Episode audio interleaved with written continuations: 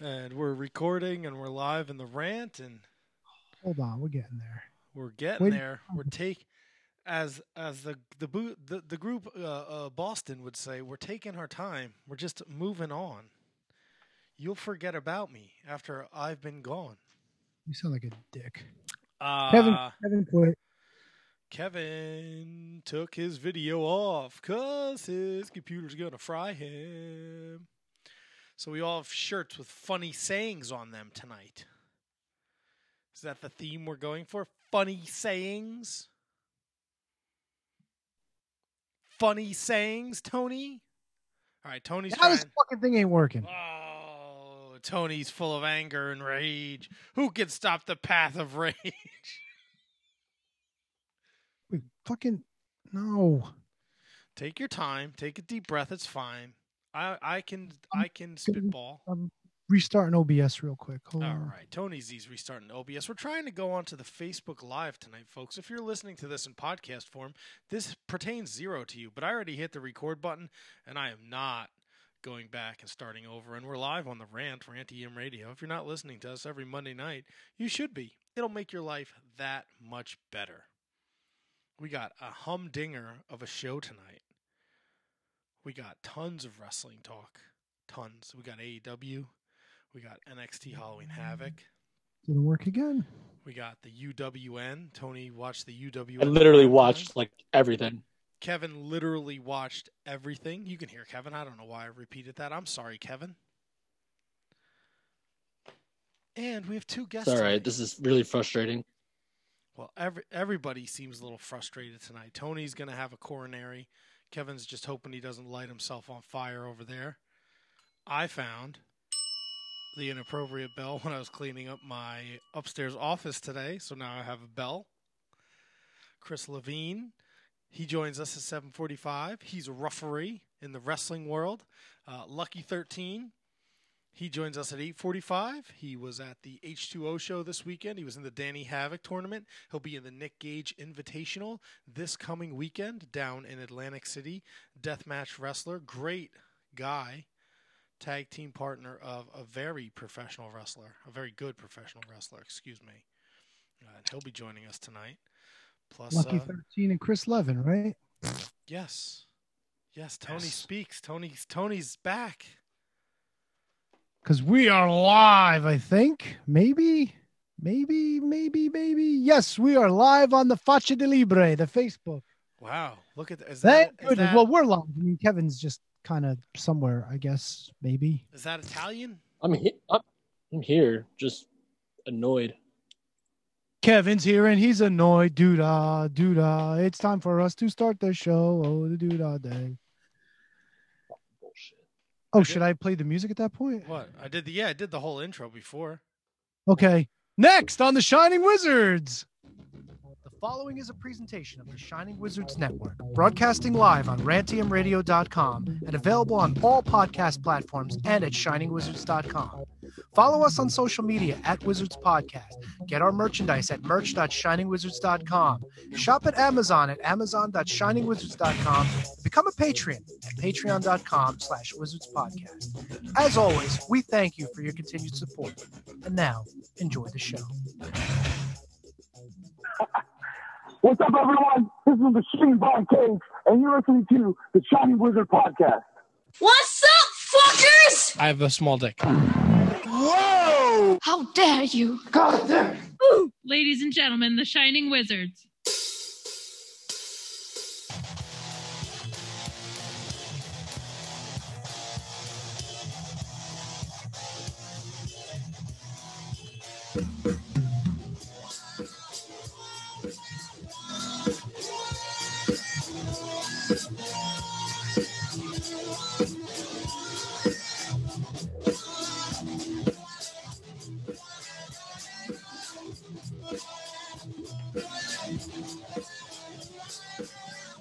I guess I had my microphone on the whole time. Welcome, everyone, episode 505 of the Shining Wizards Wrestling Podcast, where, of course, it's wrestling talk. And talk about wrestling. I like 505. You couldn't say 505? There's the cat. Yeah, why? I can't be literal Tony? Like, you're going to pick on me already? We haven't even started the show, and I'm picking my nose, and you're picking on me, and I guess that's the way it's going to be tonight. How is that different than any other show that we do? I don't know. Tony, Matt. I think Kevin hurt himself. Oh no. Does he still no, his mic is still muted. He's very frustrated with the uh with the, his MacBook, the MacBook Well, I- situation. I don't understand how that fell apart. Like, how does that happen? It's just Uh, a weird. You know, technology, man. 2020. It's running wild on you, brother. Dude.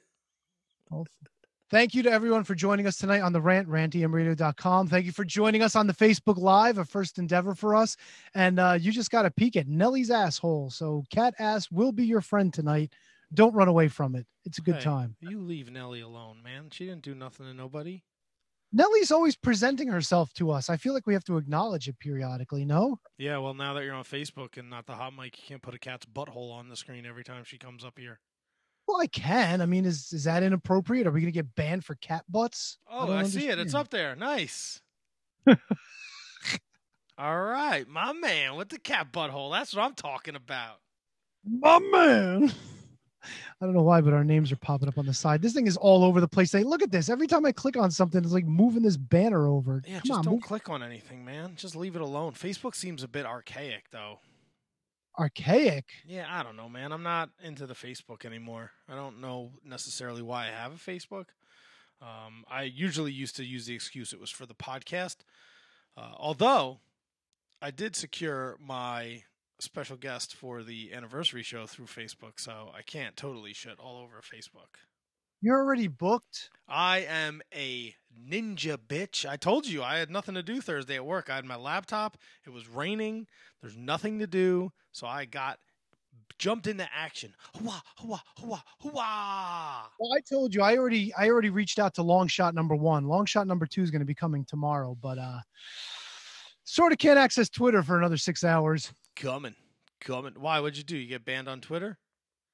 I suggested that somebody get shot in the legs rather than shot in the chest, as you know, like uh, our our presidential candidate Joe Biden suggested, and I got banned for it. I don't know Oh, why. Jesus Christ! What's you know? This is not. We're not going down this rabbit hole because people. No, we're not. people don't not. listen to this show for that shit. Okay. Well, you asked me why I got banned, so I I, know. I sh- you should know better. What's wrong with you? You fall into these.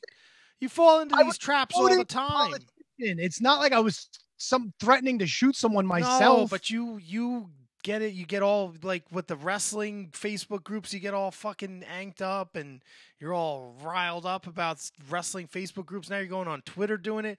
You, you gotta relax, bro. You gotta relax. I, I do tend to get a little worked up. But I got to tell you this: with election day tomorrow, I pulled this bad boy out of the closet from four years ago. Oh, God damn, Jim Cornette for fucking president of wrestling, motherfucker! Well, Vote for me, you son of a bitch! Double cheeseburgers for everybody! Fuck Trump! Fuck Biden! I'm the fucking president, motherfucker! are you now?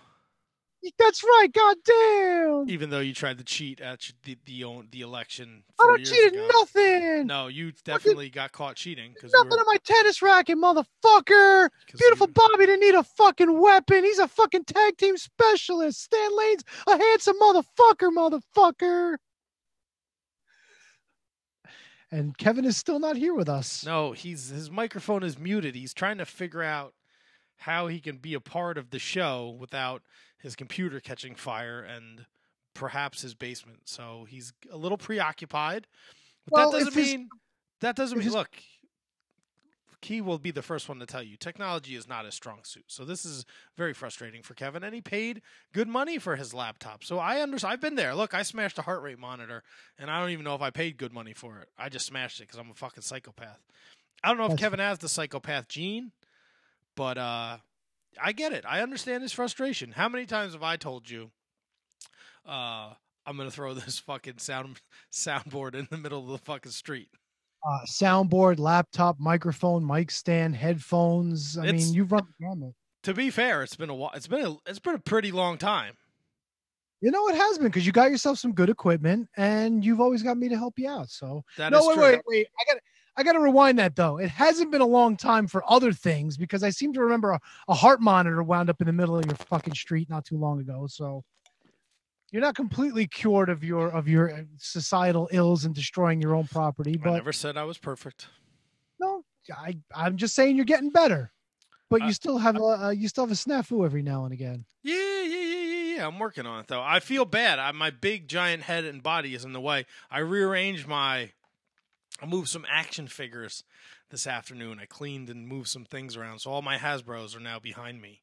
But you can't No, it, see look, it looks like you straightened up a bit. I like it. I did. Like we got this wonderful desk over here. I put it together. It's all in one piece. I didn't break anything.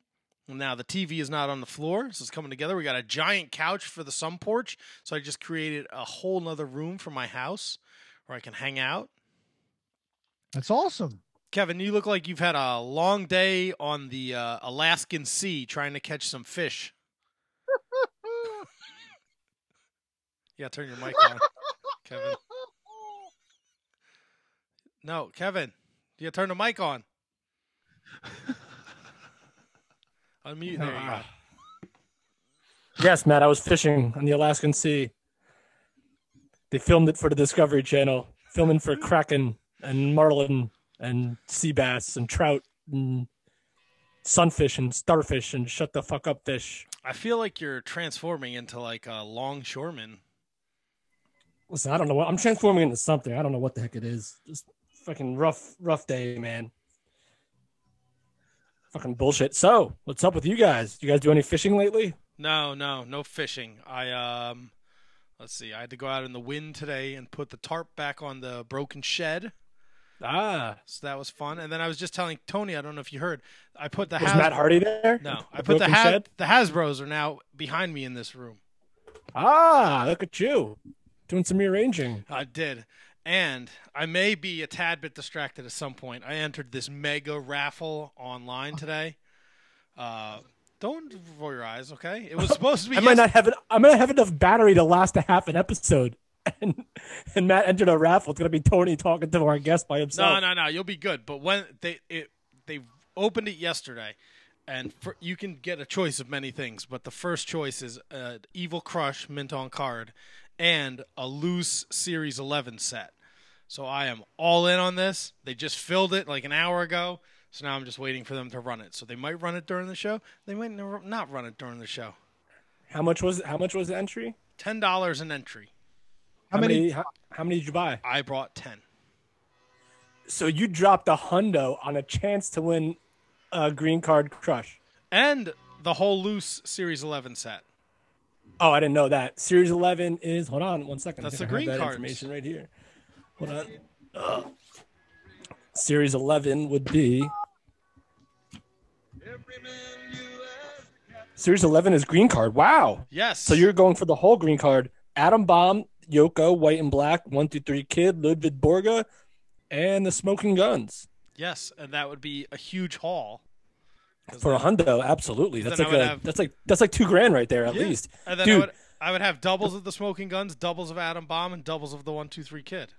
the price of Hasbro's have gone up. The, the prices for all figures in general have skyrocketed during quarantine, and have skyrocketed especially over uh, the last few months. Like when you could get like a, a loose or even a mint on card one two three kid for like I don't know maybe like two to three hundred dollars or somewhere in that, that 195 to 250 range now is like four to six and like probably like 1200 for a mint on card um, yeah, don't get me started on the AEW Chase figures because I, I, I can't, I can't. you got to move to north carolina man they're all over the place These fucking shitty WalMarts around me. And hey, I got a newsflash, people. When they open a mega Walmart near you, all right, it's a fucking Walmart with a grocery store in it. There's nothing different about it. Don't wait in line all night like some fucking redneck idiot.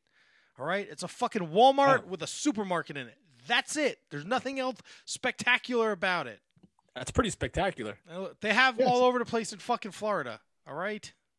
Well, this All right, is well, some people aren't used to it why are you so bitchy tonight? What, what happened to you? You because he's in a raffle tony he ain't winning shit. I don't like your fucking attitude. I don't like the fact that you're dropping a hundo on the fact that you're going to be a fucking loser oh Why? I dropped a hundo yesterday on football games. and you lost. Um, Yes, yes, yes, yes, yes, yes, yes. I lost my 14 parlay. I won on my uh, any Dolphin will, will score a touchdown because their defense scored, so I won like a hundred bucks there. and then Wait, uh, wait, wait, wait. You bet that any Dolphin would or would like? would any Dolphin would score a touch. So there's player props on on draft. So the Dolphins just had to score a touchdown. No, there's certain there's like a set. The player props have like ten players that can score a touchdown, and you can bet on that, and then you can bet any other Oh. Dolphin. So I bet on that, and the defense scored a touchdown, so I won big there. Bet the field as opposed to the, any of the ten players. Exactly. Uh, and then the Yeah. the Chargers defense fucked me last night, so that's where I am today. Yeah, they did. I can only imagine what you had on that game, but the Chargers. Uh, Nah, I didn't have. I put a didn't fifty. stink. I've put a fifty dollar bet on a fourteen parlay that would have paid out like three hundred dollars. So I was kind of bummed about that. Them's the breaks, my man. That those are the breaks. for a reason. So Kevin, you said you watched everything this week. Tony, you watched. What'd you watch, Tony? In your fucking misery of life that you live in. I don't even think I watched half of AEW this week, but I did watch United Wrestling Network. And the only thing, I mean, there's there's plenty of stuff on that show, but the one thing to talk about, match of the week, it's on lockdown. Serena Deeb challenges Thunder Rosa once again for the NWA World's Women's Championship. And I'm telling you, if you like the AEW match, this one blew it out of the water. This was amazing top to bottom. The moves, the counters, the storytelling, and surprise, surprise, we crowned a brand new NWA World's Women's Champion. Surprised the shit out of me and a lot of people. Serena Deeb besting Thunder Rosa. Tony, and then the two, que- night defending the title on AEW Dynamite. two questions, T Dunk. Why did they make that change? And did you get a haircut? Uh, second question first. Yes, thank you for noticing. And right. question second. There was rumors going around that Thunder Rosa was going to be signing with someone else, maybe WWE, maybe AEW, but maybe Ted, maybe Teddy Long's SWE. holla player. Holla holla.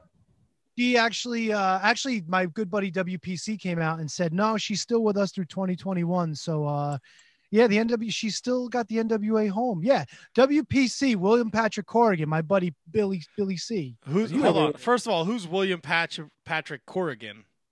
And Corgan. second of all, Corrigan, yes, Oh, and- Corrigan. yeah. I think Kevin and me are both in the same boat. Go ahead, Kev. Second of all, are you are you name dropping on me right now? Hey, listen, me and WPC go way back. Are you really doing this right now? Yeah. Taking taking everything that I've built my brand on. You're just Oh, gonna go ahead and you do it. Brand on WPC. I built out- my brand on name dropping. Get out of here. I'm the name dropper, baby. And that's Uh, probably not what Matt had in mind. So Matt, go ahead with what no, you no. were. I, w- I was gonna say Tony had friends, but yeah, same boat. No, same thing. Yeah, T Dunk, you got friends? Don't look. There's no need to be. What's with the anger, Tony? All right, you're gonna be Lot of. WPC name dropping. You know, at least Kevin name drops and Brian Myers does our show. I don't see no fucking Billy Corgan, William Patrick Corgan, whatever the fuck you want to call him. I don't see him doing the show with us. Do you, oh, Kevin? Oh, yeah. You see the old guy from Smashing Pumpkins? Hold on, let's see. Macho Man, Nigel McGuinness, Million Dollar Man, Ted DiBiase, Samoa Joe. Nope, no WPC. Tony, you got a WPC over there? Samoa Joe never did our show anyway. I don't know why you name dropping him. Well, Ah, either did because I saw him. either did the Macho Man. Neither did. Uh, yeah, it's a good point. Kevin I Steen, DiBi- I think he did. DiBiase sorry? did. DiBiase did. Kevin Steen's been on the show. He was on the show. Kevin interviewed him. That sure did. You know who else was on the show? Oh, who? Tracy Smothers was on the show. Yeah. Ah. Let's get it out of the way now. We got a full show, but I feel like if we get the ball rolling and we don't talk a little bit about Tracy Smothers, then it's just going to be something at the end of the night when we're reminiscing on this wonderful show. We go, oh, fuck, we didn't talk about Tracy Smothers. I agree. So Wednesday, the bad news came down that Tracy Smothers passed away from the cancer. He's 58 years old. Um, real kick in the dick. So young. Um, he, we was uh, a guest for Tony's birthday show, uh, Oh, yeah. and I want to say we talked about WrestleMania with him. I tried. I couldn't find the episode. I was like digging deep. I, I put in like Tracy Smothers, Shining Wizards, and I couldn't find it. So He he actually kept up on the current product, which surprised all of us. Because yeah, we were actually talking to him about what was going on currently, including WrestleMania. Matt was right. Well, Tony's birthday is right around WrestleMania, so that's how I, I remember. ah, I mean, he's a legend. Everyone had nothing but good things to say about him. I don't know if you can find anyone who posted anything negative. I don't think you've ever heard a negative story about Tracy Smothers. He wrestled a fucking bear, for Christ's sake. A bear. Yeah, and he put up a hell of a fight with the with the old sea uh, sea dog. So he fought it for a while, but you know, sometimes you just can't beat that son of a bitch. Do you guys have any favorite memories of the wild-eyed Southern boy? God, it it sucks that I'm gonna say this, but like you know how like WCW cards and how like every pack has like somebody. Like every pack had like the Southern Boys in it. and uh and every pack had had at least every other pack had a Tracy Smothers card. And so that's kind of when I first uh discovered uh Tracy Smothers and the Southern Boys tag team. And then of course, you know, God Freddie Joe Floyd. That's gonna get no one's gonna remember Freddie Joe Floyd, but I remember Freddie Joe Floyd. And then of course, and then of course the BWO and uh, not the BWO, the FBI. Wow, he had some good. I'm thinking of Blue Meanie's post because a lot of posts of Blue Meanie wrestling. Uh, From Nashville, Italy. great. God Great. damn. If you know nothing else about Tracy Smothers' career, his time as as a member of the full-blooded Italians with Wildfire Tommy Rich of all people and Little Guido, aka Nunzio, aka Guido Maritato, fucking entertaining as shit. And the dance-offs they would have, especially with people like the BWO, amazing stuff. Amazing stuff. Go watch good some point. Tracy Smothers this week. Do yourself a favor. Get educated. Yeah, his uh that Great American Bash match uh, against the Midnight Express, the the Southern Boys against the Midnight Express is fucking amazing. It's on the You, network. you know, it's Matt. It's funny. We just we just watched uh the Halloween Havoc episode or uh, pay per view, and that promo we, did we play that promo? yeah, well, they on the- want they want to challenge the Patriots. Yeah. God, legend, legendary. Oh damn, Tracy Smothers is a fucking legend. He is a legend. So they started as the Southern Boys, and then they became the Young Pistols, Young right? Pistols. Yeah, I'm pretty sure it's the same. I'm pretty sure both teams were the same guys. Yeah. Steve Armstrong and and Tracy Smothers. I don't know why they changed, or I don't know if it was the other way around because it seemed like the the Southern Boys were a, a heel tag team, and I thought the Young Pistols were baby faces. I could be way off on that, but I it was. don't- weird. I don't know why they changed their name. To be honest with you, Matt. Yeah, 1991, right before Wrestle War 91, they changed their name from the Southern Boys to the Young Pistols. So maybe they went. Were they? I guess they were good guys then. Uh, they were in a in a intense feud with the Blast the Master Blasters at the time. So, Oh yeah, Shit. yikes! that was uh, Al Green and uh, Kevin Nash, right? yes, Oh yeah, yes. Come on, that's Nelly. good stuff. What are you doing? Say hello to everyone on Facebook. Say hi, Facebook. Hi, Facebook. I love this. Freddie Joe Floyd. FYI. I did too. And actually, Steve Armstrong went there too. As uh, what was his name there? We Uh, talked about him Lan- recently on the Lance show. Cassidy. Yeah, Lance Cassidy. Um, Look at that. But yeah, Tony, I think everyone will mostly remember him for his FBI run. Uh, he really fucking crushed it there, man. Crushed it. Uh, nothing was more uh, of a heat Oh. magnet than him telling everyone that he was Italian and he. and Shut up, you face. Shut up, be a face with Tommy Rich and fucking Little Guido. Were Um, you were you there that night when they un when uh, Tracy Smothers unfurled the Italian flag and it had Tommy Rich's face on it? No, I was super- not. I was not there. Oh, it was amazing. Super heat. Unbelievable. The shit they did is legendary. Unsung heroes of the tag team division in ECW, which was flooded by the gangsters and and um and the eliminators and and uh, oh god, who was it? The Public Enemy. You had all these great teams, and the FBI comes along, and they were tag champs for a while in ECW. Good stuff. Good stuff. R to the I to the P to the F to the B to the I's. Tracy Smothers. And uh, if you want to watch some Tracy Smothers promos, find uh, him in the S- SMW when they were the Thugs. Uh, it's Oh my God. fucking awesome, awesome stuff. Uh, it was him and uh, Dirty White Boy Tony Anthony. They were the Thugs. Um, fuck, what did Thugs stand for? TL Hopper. Uh, oh shit! Oh I, my God. Uh, I just saw the goddamn. I s- so did I. Who posted it? Somebody posted it today. it's something like Uh, oh my god, this is cra- that's all I saw this weekend. Was that was that thing? He ended it and he's like, because thugs don't know Because how. thugs can't. Yeah, thugs don't know how to spell, or thug don't spell right, or something like that. Oh man, this is gonna kill. Wow, we are we are That, that's working on it. Type, type, type, type, type, type, type, type, we are type. dropping the ball here. We're not dropping the ball. We're having some fun. That's all. Oh Ter- yeah, Terrible. Uh, T is for I mean, terrible. H you. is for hell. U I is for ugly. just G none, is for out of the jail. three of us. You just talked all over Matt, Kev. Good job. Matt, say it again. T is for Gotta be a delay terrible. then.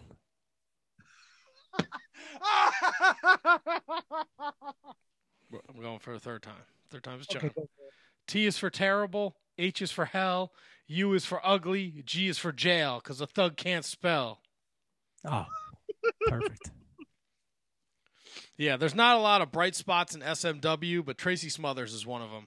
Uh, I was watching some very old uh, interviews today with him uh, before his coal miners glove feud with Brian Lee with a very young uh, Tammy Sytch. Uh, it's quite entertaining, uh, and it's funny to see all these guys in SMW and then where they go afterwards. Some more successful than others. TL Hopper being not one of them. So yeah, that was uh that's it. You know, we could probably spend a whole show talking about Tracy Smothers, but we're not going to. Uh, rest in peace, Tracy Smothers. Do yourself a favor, watch some Tracy Smothers. I highly recommend the Great American Bash 1990 match and anything from SMW, and of course, as Tony and Kevin said, the ECW stuff. Um, there's a lot of sneaky good tag team matches on there with the FBI and the BWO, or the FBI and uh, you know Tajiri and Super Crazy, Tajiri and Mikey. Um, the Gangstanatas, Balls and Axl, lots of good sneaky tag teams in there. So it's a, it's a good watch. Now, Tony, you said before that you uh, that you thought Mm. that Thunder Rosa and Serena Deeb took the week, I think so. but you said I you think- didn't. You said you didn't watch much. Uh, yeah, that's true. But they took the week. I'm gonna. I'm gonna. I'm gonna disagree, my man. I Fine. will as well. Okay. What Kevin, I? I bounce past to you. What do you say, sir? Ooh, I gotta go. I gotta go. Io Shirai, Candice LeRae Really? for the week stealer, and I'm probably forgetting something because I literally watched. I watched what I call the trifecta, the Triple Crown. I watched NXT, AEW, and Impact. Um, and not no disrespect to the other shows, it's just the ones that are the most easily accessible to me. I heard Drago and Walter had a hell of a match too. Is that your pick? That is, I watched that this afternoon. Holy! F- I have not watched a second of NXT UK because I really, to be perfectly honest with you, Yeah, we haven't talked. We haven't talked about it in like six or seven months, but I, and we're people- coming in, and we're coming in hot with stealing the week. Well, they really haven't done much in the past six or seven months, right? Yeah, it's just it's it's just a weird. I, I, it's just a weird. uh It's a weird avenue to, to run down here after we talk about all these other shows, and all of a sudden they come in with the match of the week. I'm telling you, go watch it. I haven't been. They've been doing the Heritage Cup on NXT UK, and uh, the Drago he got a pinfall on Walter in a tag match, so they like really built us up. These two guys beat the ever living fucking piss out of each other. Drago's chest, like four minutes in, was as red as my shirt. Uh, it was a fucking awesome, awesome match. Um, so I I think that match stole the week. I didn't see Serena and uh, Thunder Rosa. I saw Serena and uh, the the little the the little Leah girl. Hirsch, Yeah, Leyla Hirsch. the little girl on AEW Dynamite, and I enjoyed that. Um, I thought Shirai and Candice was good. I really liked the Rhea Ripley, uh, Raquel Gonzalez. Is that her name? Raquel Gonzalez. Yeah, the, the, the whole Halloween Havoc show was a home run. Uh, I could have done without the uh, the Jake Atlas match. To be perfectly honest with you. Well, I mean, you're not gonna. You, you got to put stuff in there. You know what I mean? You got to like. It's a two-hour show and it's not a pay-per-view, so you got to throw the stuff in there. And Jake Atlas has been working with the these guys for for a few weeks, and I like how uh, what's his nuts had the whole Mysterio uh, thing going on there, uh, Escobar. paying tribute to Halloween Havoc of the past. Yeah, Santos Escobar. I think that's his name. Tony, who advanced in that? But I, I really UWN? thought the Candice. I, I- listen, I love the whole the whole opening. Yeah, the whole opening. Did he freeze? Are you frozen, Kevin? No, well, you said well, who advanced? You started talking about something else. Yeah, but I cut you off, so I apologize. The whole opening, give it to me with with Shotzi. I love Shotzi Blackheart. You said the big whole. fan of that. Big fan of that. And now I'm a I'm a big fan of Damian Priest now. That opening with him was like WrestleMania esque opening, and he just sold it, and it was so good. And I, anytime you have and you include like live music in somebody's entrance, it just means it means like so much more to me. And unfortunately, you know, he did end up losing to Johnny Gargano, which was also a tremendous, tremendous, uh, fun Falls Count Anywhere match, Devil's Playground match, I believe it was called. So, uh,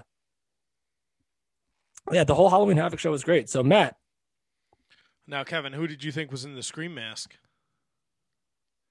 Johnny Gargano, You thought Johnny Gargano was in the Scream mask? Th- that helped Candice LeRae get up to the top. No, that helped Johnny Gargano ladder? beat Damian Priest. Oh, I don't know. It's a good question. So it's the same person that helped. I didn't. I actually didn't even see that. It was the ending to the match. He gave him the tombstone and he busted it over Damian Priest's head. I saw. Yeah. Okay. I didn't see that. I saw Johnny. The, I must have missed it because I saw Johnny Gargano holding up the the, the North American Championship. Uh, I must have missed the that finish or or something. like so that. Johnny Gargano's the new uh, North American champion. Correct. Okay. So all right. So there's there's now this mis- there's a Phantom. There's a there's a, a WCW Phantom in NXT. Ooh, it's Rick Rude. From the dead. Ooh, well, it's fucking Halloween Havoc. Ooh. And Pete Dunne Yeah, came I'm- back fucking diesel as fuck. That was good too, and and let's not cut fucking McAfee short, man. What a promo! Second, he's two for two in promos. I, don't, I still don't like him.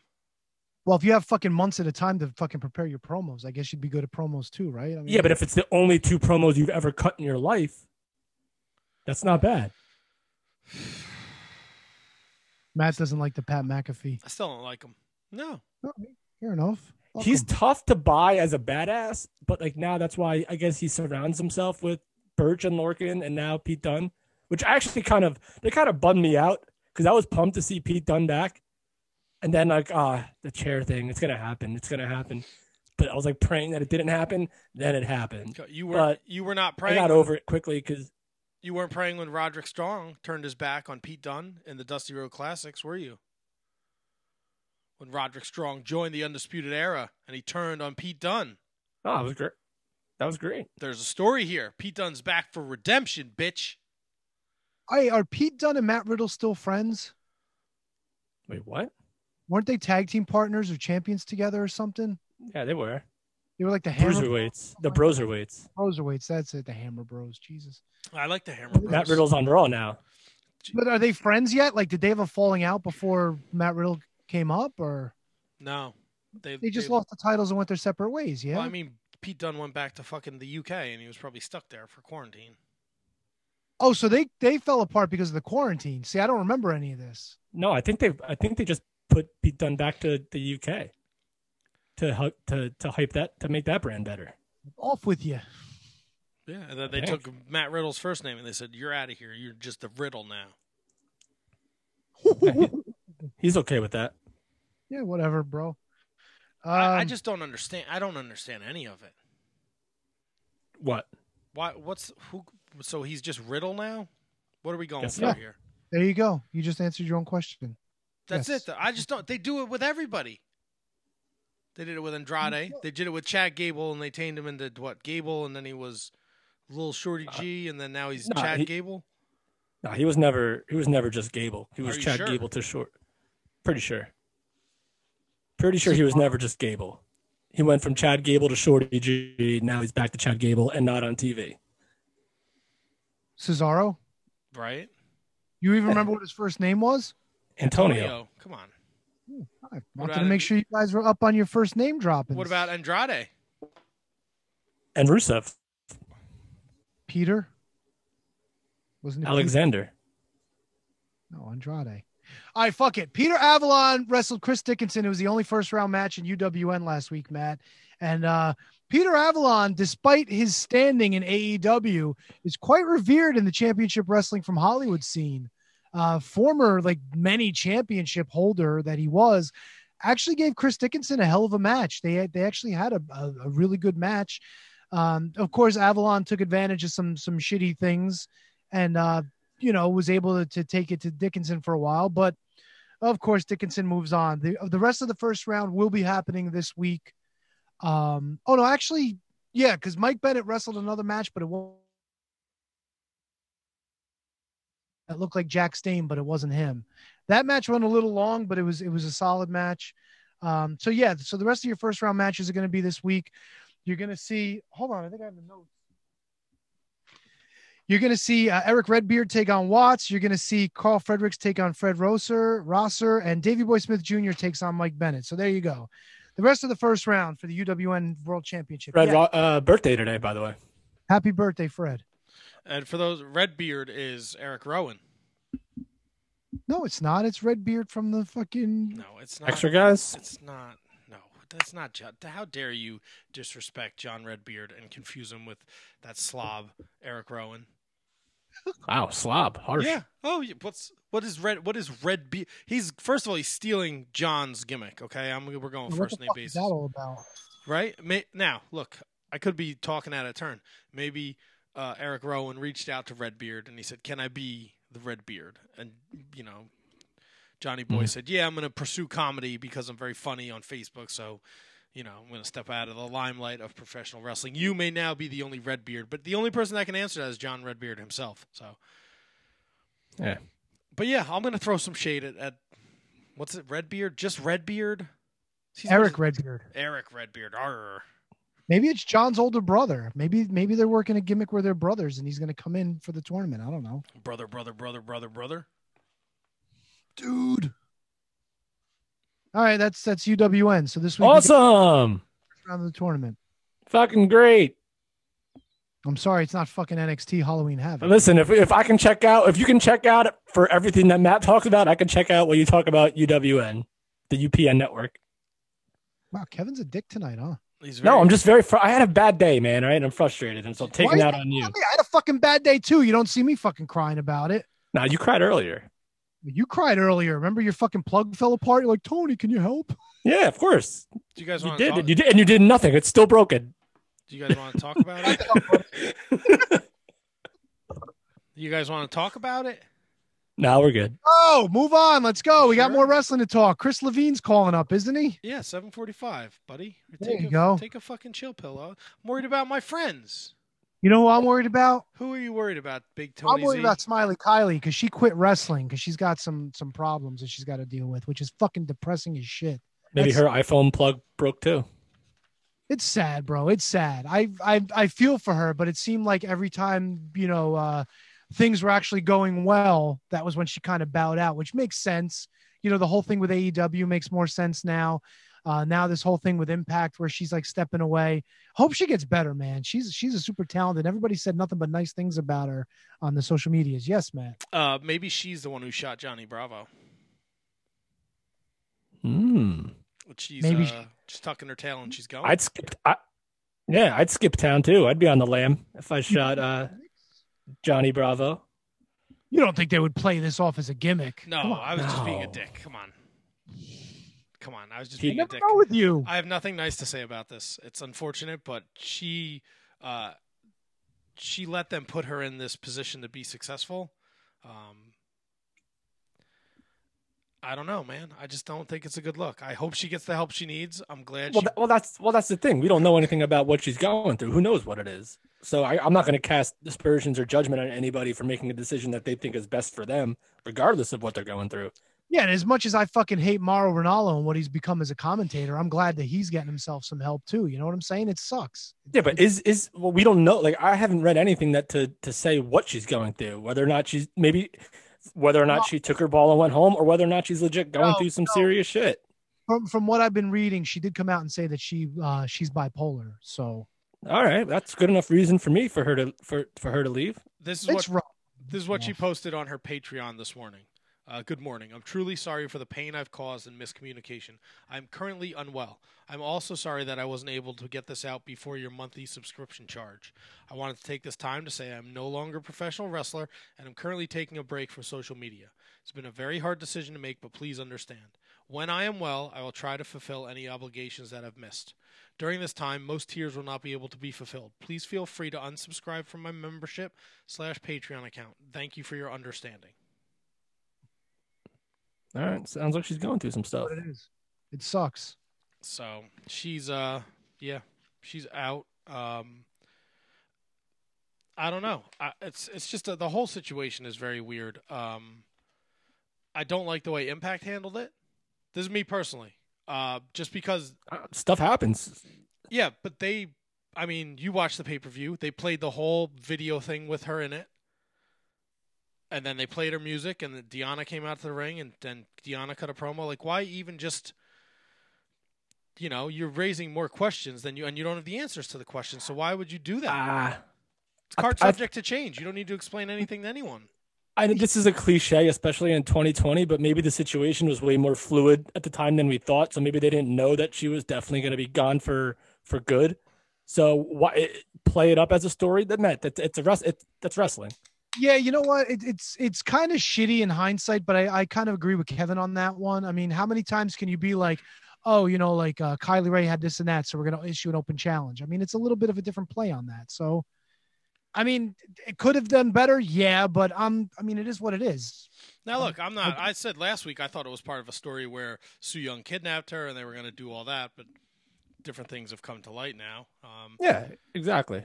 She skipped So- town. She wasn't there at the show. I just don't understand why they proceeded like there was going to be a match. They knew she was not. She was gone when someone went to the hotel to check on her. She had checked out and she was gone. She was not in Nashville anymore. All right. So, may, all right. So, like, again, like I said, maybe that's one thing, but maybe you have a conversation with her after Bound for Glory and she comes back and then you work from there as part of a story that continues. Maybe what you said, you know, for a, story does happen. That doesn't happen if you don't do the the intro with her not showing up. So, like I said, it's probably like a lot of things lately. Maybe it was just very fluid and they didn't know that she was going to be gone for good. Maybe they thought afterwards they can talk to her, she'll come back, and then they can move on with that story from there. Yeah. So I have no problem with what they with what they did. That I mean, again, a it's wrestling. B they probably didn't have all the facts for the details. So I'm not going to shit on them for that. Did probably leave it- you uh, have a problem with Johnny Bravo getting shot? Oh no, I'm I'm oh oh baby T Donk. See look T Donk checks out. I'm not checking out. Kev, If you, you know what the the recliner the recliner gives a false sense of you checking out. You're relaxing, but it just seems like when you go back like that, it's just like I have to sit back and take a breath because I'm going to spew some venom for all those that you think I just shit on AEW. Kev, if you were getting married and the lights went out oh yeah, and you got shot, oh yeah. and then you find out that you're fucking that the woman that you were about to marry doesn't even fucking check on you, wouldn't you be a little pissed off? The only I'd fucking person that bends over to check on the fucking guy is Tommy Dreamer, and it took him 15 seconds to get over there. Dude, if it was my wife and she got shot, I'd be the first one down there going, "What the fuck?" Like trying to help her. Right. Bad, bad, bad, bad, bad, bad, bad, Oh, it was perfect. bad, bad, bad, bad, bad. She So- didn't even scream, and she's the fucking demon. Maybe, She screams Well, all the time. The lights were out. But they came back on and he was shot. But she's she's they, they all fucking scream. Su Yung and all of them. They're like, ah, we're fucking demons. Ah. Oh, my husband got shot. Whatever. May, maybe, on, maybe she's the one who shot him. Yeah, never think of You that? still gotta play the part. Like, what the fuck, dude? That's some cold ass shit. If you know, if you fucking shot him and just stand there. Well, she's a, she's a demon. And she was in shock. Oh they yeah. were all in shock except for Tommy Dreamer. Tommy Dreamer, Tommy Dreamer is the fucking light at the end of the tunnel that fucking Johnny Bravo is going to. Now look, Nobody else gave a shit about the guy except for Tommy fucking Dreamer. contrary contrary to what Kevin says, What? Brian Myers not the most professional wrestler in the ring at that moment. Tommy Dreamer was. He's a man. He stepped up. He went to the man who was shot. And he No, summoned To- the Tommy- power, summoned the power of Animal because he had the face paint on. Tommy Dreamer's in it for the payday because he's going to host a brand new murder mystery or shot mystery because he was not confirmed dead. But there's going to be a new Wrestle House. I feel it. I feel it. I feel it in my bones. Ooh, is this like one of those murder mystery dinners where everybody's involved and everybody's? Everyone's point. That's gotta be. That's gotta be where they're Right, going. you know what? I'd be all in on that. That'd be cool as shit. Like if they were all on a train somewhere, like having stakes, trying to like solve the mystery. That'd be it. I, funny. well, I would. I wouldn't give my hopes up on trains, Tony. I don't think they're going to be on trains. Listen, it's wrestling. There's trains going on all the time in pro wrestling. Oh, I love- Ride that choo choo. Woo woo! oh my god! Going on Facebook was the mistake. the greatest thing ever. Hi everyone. But yeah, but maybe the green screen train. now my question. Oh, here. but I'm telling you right now, little uh, little uh, clue edition of Wrestle House. I thought you had a I'm bit done. of, bit of bit of wisdom you were going to drop on us, Kevin. Uh, now, is this what you want to come out of your biggest pay per view of the year with? This Who Shot Johnny Bravo gimmick? You think this is a quarantine story where like once everything is lifted, they all like Tommy Dreamer's in the shower and fucking Su Yung comes in and she's like, "Oh, it's all a dream, Tommy," and he's like, "Oh, Jesus, thank God." Uh, what is and? Johnny fun- Bravo's fine and nobody got shot. And then they do the wedding all over again. Uh, what are you Well- fucking? what are you, the writer from Lost? Get out of here! That shit. Bro, then you get to give the belts back to the people that were champions at the time, bro. It's fucking makes sense, bro. God damn, mean, I- he's fucking alive. you don't fucking change the titles, motherfucker. If you watch the first like Wrestle House like quote unquote mini series, then I wouldn't put them. I wouldn't put anything past what they decided to do for this. So yeah, I would I could see that. But again, they haven't said that he was murdered, so Johnny Bravo could very well be alive and and well. So this could just be a whole a whole thing, and they could do anything they want because Wrestle House is so good that I'm telling you, this is what this is what they have to do with it. They have to they have to, to do it. Especially if you look at the people that were around ringside, ninety percent of them are Wrestle House people. The only reason why Tommy Dreamer gets involved, other than you know the Demon or uh, or, or anyone else or Taya or anyone, is because of the Wrestle House thing. It's got to be it. Kevin, I'm going to put you on the spot here. Oh yeah, You could start a wrestle house with four wrestlers. Who's in your wrestle house? Anywhere, any company, Yes. like to be like funny and good. Yeah, you're producing it. You make it whatever you want to make it. Oh God, uh, Ric Flair, Heath Slater, Koko B. Ware, I like that poll. and I will say, oh my God, why am I? Try- I just said Koko B. Ware, and I'm struggling for a fourth. I will say, who's really funny in WWE? Who's really funny in AEW? Uh, I'll go MJF. That's a very interesting uh, wrestle house you would have there. Yeah. Tony, I don't know. On the spot. I like it. Tony, who would you have in your wrestle house? Four people. Um, Bobby Heenan. No, he's dead. You That'd can't be- have a that'd be- dead. Oh, that'd you be can't tough. do dead people? No, All right, the ghost of Bobby Heenan. no, the ghost. That's still not a person. All right, I'd put John Silver, Okay, Ah, good. going with the hot hand. I like that. Orange Cassidy, Really? Oh, Tony's a heat magnet today. So this is going to be a silent film. Randy Orton, Okay. and um, Koko Who? B. Ware. fourth B. Hmm. Fucking, it, it's got to be somebody alive. Greg the Hammer Valentine. That'd be a real silent film. Fuck it, I'll put in Peanut Head. Teddy Long. Pe- Yeah, fuck it, Teddy Long and fucking. Ah, that's a good one. Come on, player. Player, Oh. take your hands out of your pockets, player. Throwing look at Shane Helms or an Al Snow or Lance Storm. You don't think John Silver and fucking Teddy Long would be hysterical together? Long John Silver. Fuck, dude. He'd be like, "Give me them titties." Ah. you don't think he All would? right. Hmm. Come on, dude. Teddy Long and chocolate titties. That that fucking sell, it writes itself. Wow, Hmm. you just ass- No? you're assuming. You're assuming. Come on, dude. I've seen enough of Be the Elite. I, I know what goes on down there. What Teddy Long? No oh, way. fucking John Silver looking for titty milk. I love Teddy Long, but Homeboy needs to learn how to take a picture instead of sending us a video of him wearing our T-shirt. You don't know how to take a still of a video? Come on, man. I ain't got time for that shit. Send me the. How come I have not seen this gem yet? I told you Who where. expressed judgment on something that I have not seen? I told you where it was. Look, I can lead you to the the product, but I can't make you watch it. I do not know where the product Can lead you to the pond, but he cannot make you drink. Yeah, you're too busy getting kicked off of fucking Twitter to f- see fucking Teddy Long making videos saying "What's up, playa?" with his pink and black Shining Wizards t-shirt. All right, I'll have to check that out later. That's all. Holla. Holla, holla, holla. Holla. Uh, tomorrow night on Impact, we have a rematch for the Knockouts Championship as Su Yung defends against Deonna Purrazzo. Uh, Rich Swann and Eddie Edwards will take on Eric Young and Sami Callihan. Ethan Page will take on Doc Gallows uh, in a uh, in a match. Uh, and Chris Bey will go one on one with Trey Miguel. I was gonna make some smart ass comments, but I refrained. I refrained from from any smart ass. Luke that was, Gallows will take on Ethan Page in a match, as opposed to I watched a lot of weird shit this week. Um, I'll, I'll give you guys, uh, the fans out there, a little, a little sneak peek behind the curtain. We're looking to give ourselves, uh, give you the Patreon supporters more content. So I asked Tony and Kevin to give me a pay per view Oh, yeah. and a wrestler, and we're going to add that to our Patreon content.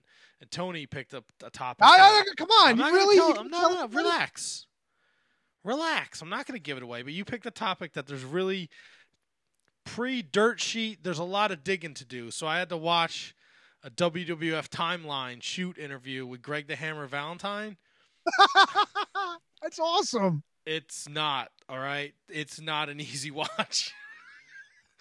um, and this was shot like in 2009, and he was still looking rough, and his memory was not the greatest. And he said a couple like borderline racist things, like black people are afraid of dogs. It was really weird. it was like really weird. Uh, and then I watched the Ethan Page has his own show on the High Spots Network, and I watched him and Danhausen, which was pretty interesting. Uh, but I'm watching a lot of, lot of sh- doing a lot of research um, for these shows. But yeah, the timeline series is always a good watch. But uh, yeah, Greg Valentine was. Uh, I didn't finish it. I got to go back and watch some. You know, some stuff he was kind of all over the place with, like. You know, he talked about the David Schultz thing, and and he, you know, this this now that we've seen the dark side of the ring with the Schultz story and him getting arrested, very interesting stuff. Who who was it in Dark Side of the Ring? Was it Valentine that broke stories about Jimmy Snuka? He he broke another story about him getting in trouble. It was uh, Knobbs. Oh, it was Knobbs. Okay, I'm I'm thinking of a, a different old blonde haired wrestler. I mean, you're, Sorry, my yeah, bad. you're right in the ballpark. Um, we uh, it was Knobbs that was that was telling stories about Jimmy Snuka. That doesn't seem to make sense. was it? I thought it was Knobbs. When would Knobbs and Jimmy Snuka ever have like shit that went on in the '80s? I thought somebody else broke a story that it wasn't the Oh, first maybe time. it was Valentine. No, Yeah, it wasn't the Yes. first time that Vince had a, had to bail Snuka out of a situation, and they just kind of like didn't capitalize yeah, I think you're right. And we talked to Gethard about that on our 500th episode. I think you're right. I think it was Valentine. Yeah, I think it was Valentine. Val- um, yeah, he- he's an interesting guy. I've heard a few stories about him over the years. Uh, yeah, should- go ahead. Chris Levine calling in about three minutes to join us. Uh, we talked some NXT. Uh, we talked some Impact. Um, New Japan announced that they're doing a U.S. version of the Super J Cup, uh, which will have TJP, ACH, Lio Rush, Chris Big Bay. name. Yeah, big name. Chris Bey, Rey Horus, Blake Christian, Clark Connors, and El Phantasmo, who won last year's tournament. Uh, so that's pretty super exciting. And then they also announced the best of the Super Juniors in Japan, and they shortened it instead of uh, two blocks and 20 participants. It's this one block, 10 guys. Taguchi, Master Wato, your boy Show, who I think is going to win it. Robbie Eagles, Hiromu Takahashi, Bushi, El Desperado, Kanemaru, DOUKI, and Taiji Ishimori, who is the IWGP Junior Heavyweight Champion. Uh, and we will get into Power Struggle picks uh, a little later on in the episode. But uh, just a quick rundown. They also announced that Wrestle Kingdom will be limited to 20,000 people at the Tokyo Dome in January. So they will be doing um, they will be doing that. But that's also going to be two nights again, no? Yes, sir. It will be two nights. But technically, it'll be forty thousand people. Over two nights, though. I mean, in some place that holds fifty thousand. Uh, look, it is what it is. They got to do what they can do. You know, I mean, I, w- I would think at uh, at this point, being able to announce that they can hold twenty thousand people is a victory in and of itself. Yeah, You but know. you never know. You know, things can go. uh I mean, things could change either way. Like they could say, you know what, fuck it. You know, like everything's cool. Let's do the fifty thousand. You know. or they can go the other way. Unfortunately. Oh Jesus, was that serious, Matt? No, I was like middle of swallowing a beverage, an adult beverage. You know, it could be either way. Yeah, sometimes I get this really weird voice thing. All right, so let me ask you this: Are you going to mispronounce Levin or Levine, or are we going to just let him see if he wants to correct I you? thought it was Chris Levin. it is Levin. You kept saying Levine, like it was Avril Lavigne or Adam Levine, or Oh, why'd you have to go and make things so complicated? Complicated. she was a uh-huh. girl, he was a boy. Yeah, yeah, yeah. Is that how the song goes? Avril Lavigne was the shit. She was, she was She was the best. the best. All right, let's not go. Oh, the best. The best. Really, Young Kevin loved Avril. Kevin? I think old. I actually saw I saw her at spring uh, MTV Spring Break in uh, at Seaside Heights. Wow. Did you get her s- That's right. autograph? Sign signage? Kinda. I got up on. St- I was on. I was on TRL. Oh yeah, baby. This is the first we're hearing of this. Yeah, this Yeah. is us. We had a house. I think it was actually the first MTV short house. Like me and like a bunch of my buddies got it, and we uh, ended up going. And I knew somebody that worked for MTV at the time, and got like on stage and shit like that, and got on TRL and talked to talked to Carson, offered him a beer, but he refused it because why would he want a beer with some weirdo? But yeah, saw Avril Lavigne live in concert at Seaside Heights. Nice. Oh yeah, I remember big time, big time good stuff. I remember I once saw Bubba Ray Dudley on like spring break. He was in a house or seaside. I don't know something. I think Kevin just shocked. Did you shock yourself? Did you shock yourself? Yeah, well, that makes sense. The shock master. This guy. Sure did. Oh Jesus! Uh, yep, Oh, poor Kevin. What's your this is the worst. It's the What's your worst. Uh, twenty-two percent. Oh, what, you didn't? Did you not charge your laptop up today? I did. to what? Twenty four percent. No, it was that when I came down. When, when I broke this, it was at probably like sixty-five. But I wasn't expecting to break this. So I unplug everything when I leave the house. Unplug everything. You could always jump on your phone if you need to. You know. Why do you unplug everything? I got to download Zoom on the phone. Sure. You should probably start doing that. Yeah. All right. I'll be back. No, well, you don't have to You don't leave. have to leave. You just press the button on the phone. I Can't do all these things, man. I can't do all these things. You can do all these things. You can do it. You can do it, Kevin. Oh God. Chris Levin calling any second now. So Yeah, right. Hopefully, he confirmed this afternoon. So Well, maybe he forgot. no. he's- He's still on the East Coast. Yeah, he's still like in our area. No. yeah. So what do message. we? He's got that uh that camp gimmick, right? The camp leapfrog. Is that a thing? Yes, sir. That's the thing. It was very popular last week.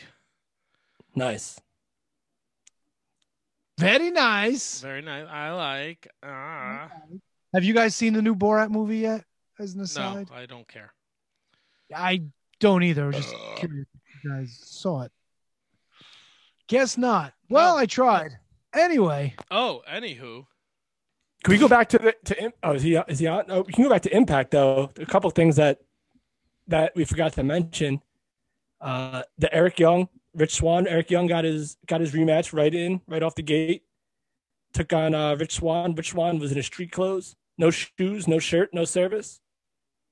And uh, Rich Swann uh, got rid of uh, Eric Young maybe once and for all. And dude, the the Halloween match with uh, with Tommy Dreamer and and Brian Myers was actually really really fun. Good uh good pal Swoggle got involved in that one. He was in the garbage can and and cost his his dear good friend Brian Myers the match. So Tommy Dreamer uh, took out the most professional wrestler, and then we had um the the NX, uh, the knockout tag team divisions coming back. We had some teams Yo, Uh, I'm still not buying Rich Swann. I don't like Rich Swann as the world champion. neither do I. Okay, Yeah, me. good. I, I mean, not good. That's like- not, and I just Yeah, I don't know, and it's man. nothing- It's yeah, I think we're all on the same page where we all like Rich Swann. It's just that it's it's a weird role for him. Can I tell you who we all like right now? Who? Is that Not Rich You might- Swann. Popping. Nope. He's popping in. it's coming in? There he is. Christopher, how are you, sir? I am doing very well, thank you. How about yourself? We are living the dream. We're just talking a little Impact Wrestling, um, and uh, I don't I don't know if we get a hot take here. Rich Swann is the world champion. What do you think? You in? You out? You buying? You I mean- selling? I mean, so since I left Impact, I honestly haven't followed the product at all. I, I generally don't follow products that I'm not actively involved with. But uh, I- you know, I've known Rich Swann since I was a teenager. Uh, he's been like a big brother to me, and he's helped um, mentor me so much over the years, along with a handful of others. So uh, it doesn't matter where it's happening. When when your friends are doing well, you're just happy for them, and I really am. uh, things that you are involved in. Camp Leapfrog, highly successful uh, this past week, uh, October 29th on uh, on IWTV. You guys slayed it. Uh, tell tell us a little bit about the, the Camp Leapfrog. Well, thank you so much for that. Um, so uh, Camp Leapfrog, it's kind of like the little engine that could, you know. Um, in uh, I think it was um, May or June, High Tension Wrestling hit me up, and they were about to have their first event, but you know, uh, with the lockdown and all, they weren't able to have it. So they were interested in doing kind of like a uh, like a Fourth of July party uh, to live stream, kind of like the New Year's uh, Eve party that I had done, which you know feels like years ago now. And um, then you know everything happened in June, and that kind of just you know changed the entire landscape of pro wrestling as a whole. And uh, nobody wanted to get together and have a party yet by the end of June, you know, with speaking out and everything like that. So we took that additional time that we had between um, between then and when we postponed the date to to uh, create make it less of a party. Well, I mean, it was still a party, but make it more of like a wrestling film, if that makes sense. And kind of everything just perfectly came together. Uh, some of it for good reasons, you know, like um, I've been working on a book, and it's a uh, pro wrestling in film encyclopedia. So I've been taking in so many different uh, examples and like mediums of how people combine pro wrestling and dramatic narratives. And I had all that kicking around my head. And then, you know, after the fall of Chikara, uh, which, uh, you know, regardless of where you stand on it, uh, I think everyone can agree that a lot of innocent bystanders were hurt uh, by that. Uh, you know, all of the students and the vets who that was their home. And so we we had just this perfect storm of a lot of people needed somewhere to go and they needed to be brought back together as a family to heal. And we, I had all these cinematic ideas, and we have High Tension Wrestling who wants to help us host an event, and it all just came together. And it, it, the results so far, uh, I've been thrilled with, and everyone on our team has, and I just can't wait to keep going forward with it. Now, is this a, a, a project that is every Thursday night on IWTV?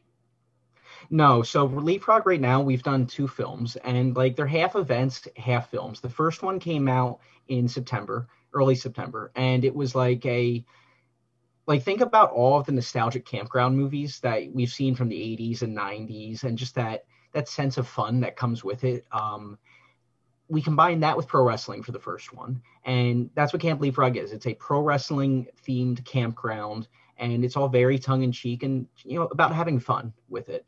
And then for the second one, we released that um, last week on the 29th, and it was our Halloween special, Things That Go Bump in the Ring. And uh, right now, we're gearing up for our first live stream event and then a Christmas special following that. And uh, we hope to have a model where we're running uh, one event per month going forward. Now, you mentioned the 80s and the 90s camp movies. Camp Leapfrog, which movie is it most uh, similar to in your mind? Is it a Meatballs? Is it a Porky's?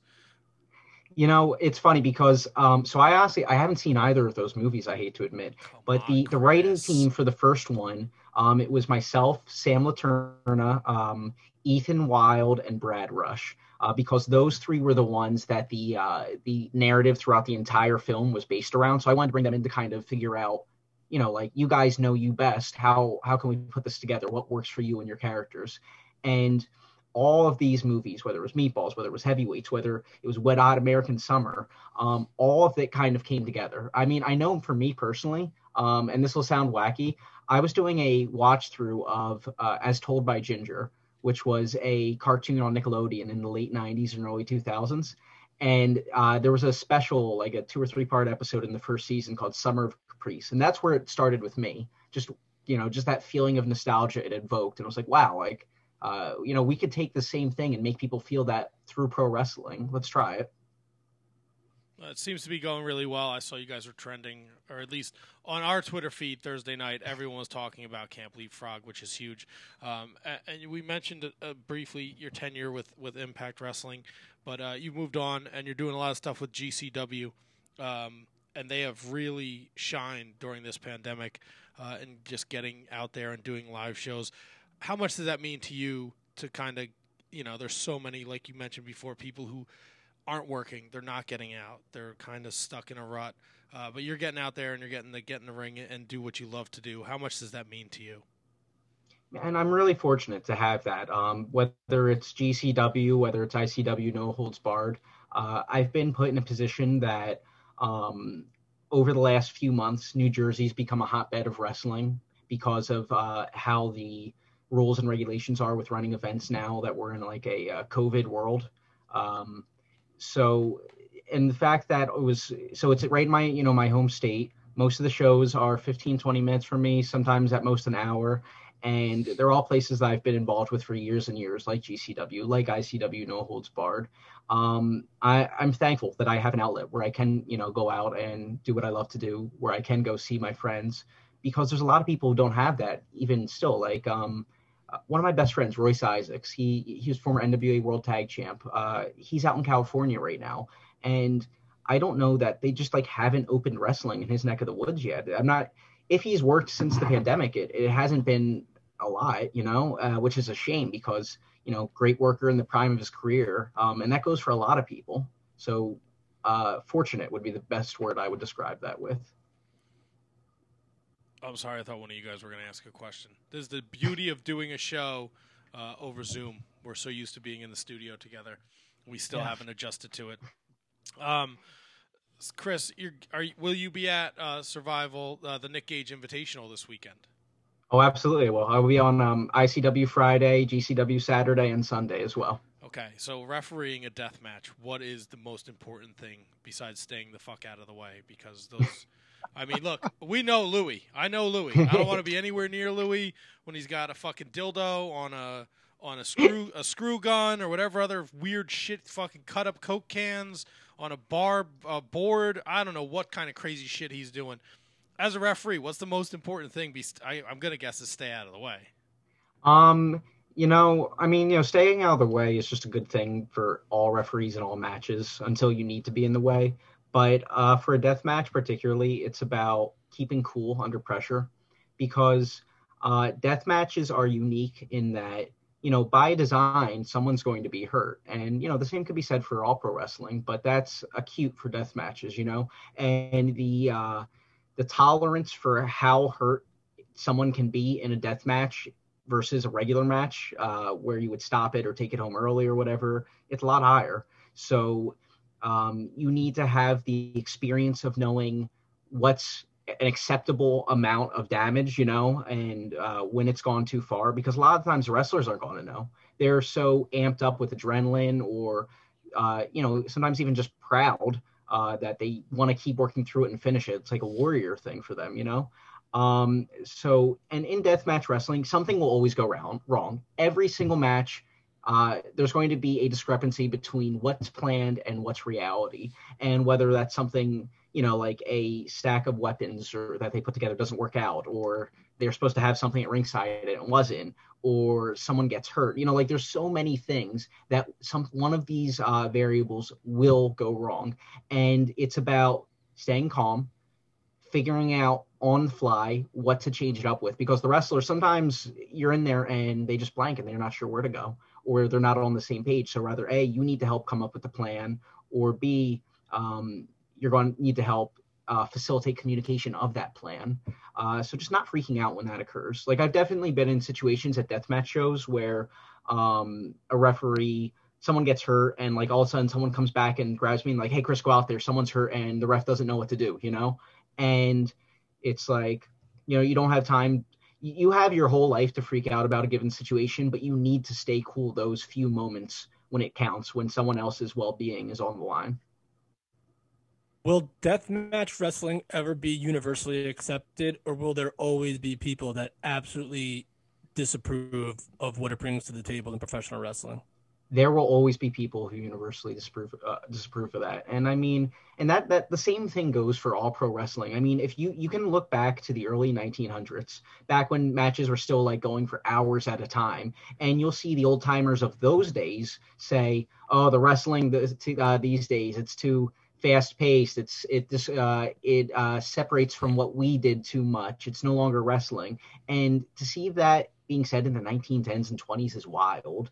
Um, and that's something that's always consistent. You can go look at uh, on YouTube. There's an interview with Buddy Rogers in the 70s saying that pro wrestling is is no longer the pro wrestling that he came up with. And It's changed too much, and um, just you know, a big part about the appeal of deathmatch wrestling for the fans and the talent is that it's a act of anti-societal rebellion. And that's just like um, if you're a fan of horror movies or you're a fan of GG Allin or, or what have you um, a big part of why people like that is because things are happening that are not socially acceptable. It's not normal to injure yourself in front of others for entertainment. And anytime you have something where part of the appeal is anti-societal by definition, a lot of society is not going to accept it. I mean, uh, just a few weeks ago, uh, I so I'm I go I go to UMass Amherst for journalism, and I'm doing all online classes. And one of the cre- uh, the classes I'm taking is creative nonfiction, and a lot of my writing has to do with pro wrestling because you know that's just my life. And um, a lot of my uh, classmates did not take well a few weeks ago when I wrote a story about deathmatch wrestling. Um, and in my head, it was you know it was a pretty tame thing. I talked about uh, people making gigs or what it's like when someone gets hurt on the fly or or like how violent it can get. Uh, one person told me that they were traumatized all day and they couldn't sleep from it. Uh, another one told me that I was perverse and that uh, my hobbies contribute contribute to the de- de-evolution of society away from world peace. You well, know, so it, like, did, did that story include low life Louie? Because then it would be perverse. no, it did not. Um, the story was about my first time doing a major death match, which was uh, even you know it was tame for deathmatch standards, but at the time it was really difficult to get through. Uh, Drake Younger versus Sami Callihan at CZW um, Cinco de Mayo back in 2011 or 12. I think it was 12 um, my first experience going into that and being very squeamish with the blood. And then I contrasted that with a more recent experience at ICW No Holds Barred, where I had two match uh, stoppages in a single day, which extraordinarily rare. I mean, I can count on one hand how many times I've had to do legitimate match stoppages um, over 13 years, let alone having two in one day. And just I contrasted how I was panicking the first time around, you know, years ago, and now it's just kind of all business for me. Uh, so yeah, a lot of people did not take well to that, and um, I think that's always going to be the case for deathmatch wrestling. It's more right now. Deathmatch wrestling is probably more in than it's ever been in its history, and um, I I would be surprised if it got more mainstream than that, but I'd also be lying if I said that I wasn't surprised so many times over the last few years because pro wrestling as an industry is so radically different from when I, you know, I first joined in 2007. So many things are happening that I would have thought could have never been the case. Right. Um, so the the ref stoppage when you uh, is that your discretion or is that does does a, a, a one of the talents say like oh, I can't go you got to stop? Um, it's it's always a uh, it's kind of a group consensus. Whereas um, like I'm it, it depends on the situation. Like the first time I ever had to stop a match, um, it was Lucky 13 versus Scotty Vortex at a tournament of death, and Lucky just uh, was lucky was power bombed into a ladder with light tubes on it. And I hate light tubes because they're unpredictable. You never know if it's just going to create a little cut or if it's going to be something awful. And uh, Lucky got power bombed into them, rolled in the ring. I was checking him. You know, you always have to give a scan, a visual scan to make sure everyone's good because they're not always going to be able to point out to you a cut if they're not aware of it. And um, all of a sudden I see like there's a giant hole in lower his lower back, which I, I think Lucky's coming on tonight, so I'm sure he can talk to you about it. Um, I was freaking out because it was like one of my first death matches. I Lucky was very uh, calm and blasé about it. He was like, "Yeah, I'll finish the match," or "Yeah, I'll stop it," like whatever you guys prefer. And uh, Scotty was also on the on the uh, the side the same side of now we can stop it. Like it, you know, we don't need to do this. I care about my friend. Um, and you know, one of the doctors came out. I initially stopped it per the doctor's call. Then one of the promoters came out and was like, "Hey, can you guys, you know, just wrap things up in the next few minutes so we can give them an ending?" And they were cool with it and they were able to do it. Um, contrast that to now um, with uh, the first one was Alex Colon versus Alex Ocean um, at ICW at least this most recent one, and I've known Alex since I was a teenager, uh, and Alex Colon at least I've known since I was a teenager, and um, took a big bump, and you know I'm doing the scan, and all of a sudden I just see a big old slice uh, right under his armpit, and it didn't look like anything that was going to kill him necessarily, but it was just bigger and deeper than I had any comfort with continuing on. So I said, "Hey, buddy, uh, it's real bad. We're going to stop this, okay?" And he's like, "Yep, that's fine." Uh, and I I don't know if Alex knew how bad it was or if he just trusted my judgment over the years, but that's kind of how it went.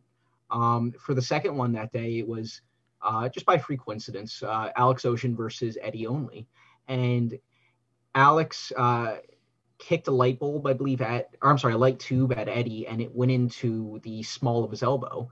And I see Eddie grab his uh, grab it and blood's just squirting through his fingertips. And I'm like, hey, buddy, we're going to need to stop the match now. And he's like, okay. And he just laid down and I counted three real quick. And I was like, okay, we need to get you to the back. And Eddie was very calm. He was like, hey, uh, New Jack's about to come out. I need to do this angle. And I was like, dude, you're you're gonna bleed out and die if you don't go out right now. So he just was like, okay, you're right. And he, you know, and he turned out went, went right to the back, no issue. Um, so yeah, that that's kind of how it's been lately. Um, I think that at this point in my career, that would probably be a um, the norm for how it would go. That I, I think uh, I've been around enough that I would hope people would trust my judgment enough. Is it's not some it's a stoppage isn't something I do often or I enjoy doing. It's only if I really feel uh, like it's needed for the the health and well being of the performer. It sounds good. I mean that that they actually that they trust your judgment and they're okay with everything. You ever you ever butt heads with somebody that really didn't want to didn't want to stop that they wanted to keep going? You ever have any kind of conflict like that in a match? All the time. Yeah uh, i mean not all the time but like it happens. Um and when i say all the time i was more thinking of like sometimes you'll get a lot of there's a lot of frustrations that it's you know it's a live product. You're surrounding you know there's fans there there are people watching on stream. This isn't a movie set where you can just stop it and take a few and regroup yourself. You you know you need to keep going. And so that's a ton of pressure on all of us and um, whether it's giving time cues like hey this is going too long. We really need to end this guys or whatever uh, those frustrations will uh, you know be exposed in the course of communication. And i you know i don't get personally offended by it because i know that they're just you know when you're in a high pressure situation sometimes you snap sometimes you yell sometimes you are mad about the situation but not necessarily at me but since i'm the bearer of bad news with it um, you know the only thing you can do is like express that. Um, at a recent um, no holds barred event. I don't know that it was the it might have been the same one that that I had those other two stoppages, or it was the one prior. I, I don't remember which, but it was Akira versus I believe Matt Tremont, and Akira had a he dove off the top out to the ring on Tremont, and a sliver of light tube hit him right in the solar plexus, which is the area like right uh, in the center of your breastbone, right b- above the abdominals, and it was just a it just went right under the skin and it looked really deep and it was bleeding really bad. And i was like hey bud we got to get home. And like he just out uh akira was so in the zone so pumped so uh like this was the biggest death match of his career versus Tremont and he did not want to do it. And he he wasn't rude or he was just very like no I'm, I'm going to push through this. No I got it and like after when we got to the back, he apologized and he sent me a DM apologizing. And it's like, dude, no, there's you know, there's no issue. Like it, it's kind of like The Office, and they're Michael and I'm Toby. It's my job to be the one who has to make be the bearer of, heart, of bad news sometimes. And of course, not always going to react well to it. But you know, it's not my job when I'm in the ring. As much as I'm a fun-loving, carefree person, um, and as much as I love having fun in there with friends and just goofing around, um, it's not my job, uh, especially during a death match, to be their friend. It's my job to facilitate safety as best as possible. So yeah, he he was frustrated at the moment and didn't want to do it. And you know, I probably would have done the exact same thing if I was so like you know a deathmatch wrestler. So yeah, it happens, but water on the bridge, not a big deal. And getting back to um to the camp leapfrog uh, leapfrog uh, project, it seems like obviously with, with what you just brought up to us with your your writing in college, it seems like that the creative bug has kind of always been been in you. Um, you started, I mean, you're you're one of the you know top referees in in the game, but it seems like you obviously want more than that. Is that something that you feel like a lot of people want? They want to get their their foot in the door. They want to have a role and then do something more with it. Is that something that you always had in your back pocket, or were you super happy with being, uh, you know, a referee in the, in these type these types of matches? Um, so I, you know, I've always wanted more, and which isn't to say that anything less of refereeing. It's just that um, Oh. uh, storytelling is is my passion in life, and uh, I really respect all forms of storytelling. It doesn't matter whether it's in wrestling or in a book or a movie or in a song or even a painting. Um, and I've I want to be a storyteller, and you know that's a big part of why I uh, why I write for Ripley's, why I put together podcasts, why I do these things. I love telling stories, and refereeing allows me to tell stories. Right. But um, you know, I've always had more that I wanted to contribute because I felt like I could tell stories within the confines. I want I want to tell stories within the confines of wrestling uh, in ways that people don't normally do or haven't done before, if that makes sense. Yeah. And, and when I say that, I really have a variety of inspirations, even just for refing. I mean, I, I tell people all the time the best way to learn about wrestling um, isn't just by watching wrestling. Um, what like for me, I, I've learned just as much about refereeing from watching other referees as I have from watching Puddles Pity Party, um, who's a singer, and his uh, his body language and his his means of expression are incredible. And even if you were have it on mute, you would have an idea of who his character is and what he's about. And um, body language and facial expressions ha- have been something I've always been pretty adept with. It seems like that's always had a positive response from fans. Um, so I guess it works. Uh, I'm trying at least. Uh, I know not everyone's as big a fan of it as others, but yeah. Well, it seems like you're doing a great job. Uh, if you're out there in the Twitterverse, give Chris a follow at ref Chris Levine, uh, and of course, grab a T-shirt, ProWrestlingTees.com. Did I say it wrong? I did. You Uh, fucking prep. Chris- We they prepped me before we d- motherfucker. We Every- literally, we literally God argued about this. Damn before. it, No worries at all. Literally everyone gets Chris it wrong. Levin, uh, Levin, Levin. Levin, Levin Levin. at ref Chris Levin on Twitter, ProWrestlingTees.com forward slash Chris Levin. Uh, the kid ref thing. Um, I see you've taken the ball and run with it. You have a couple T-shirts up on your store.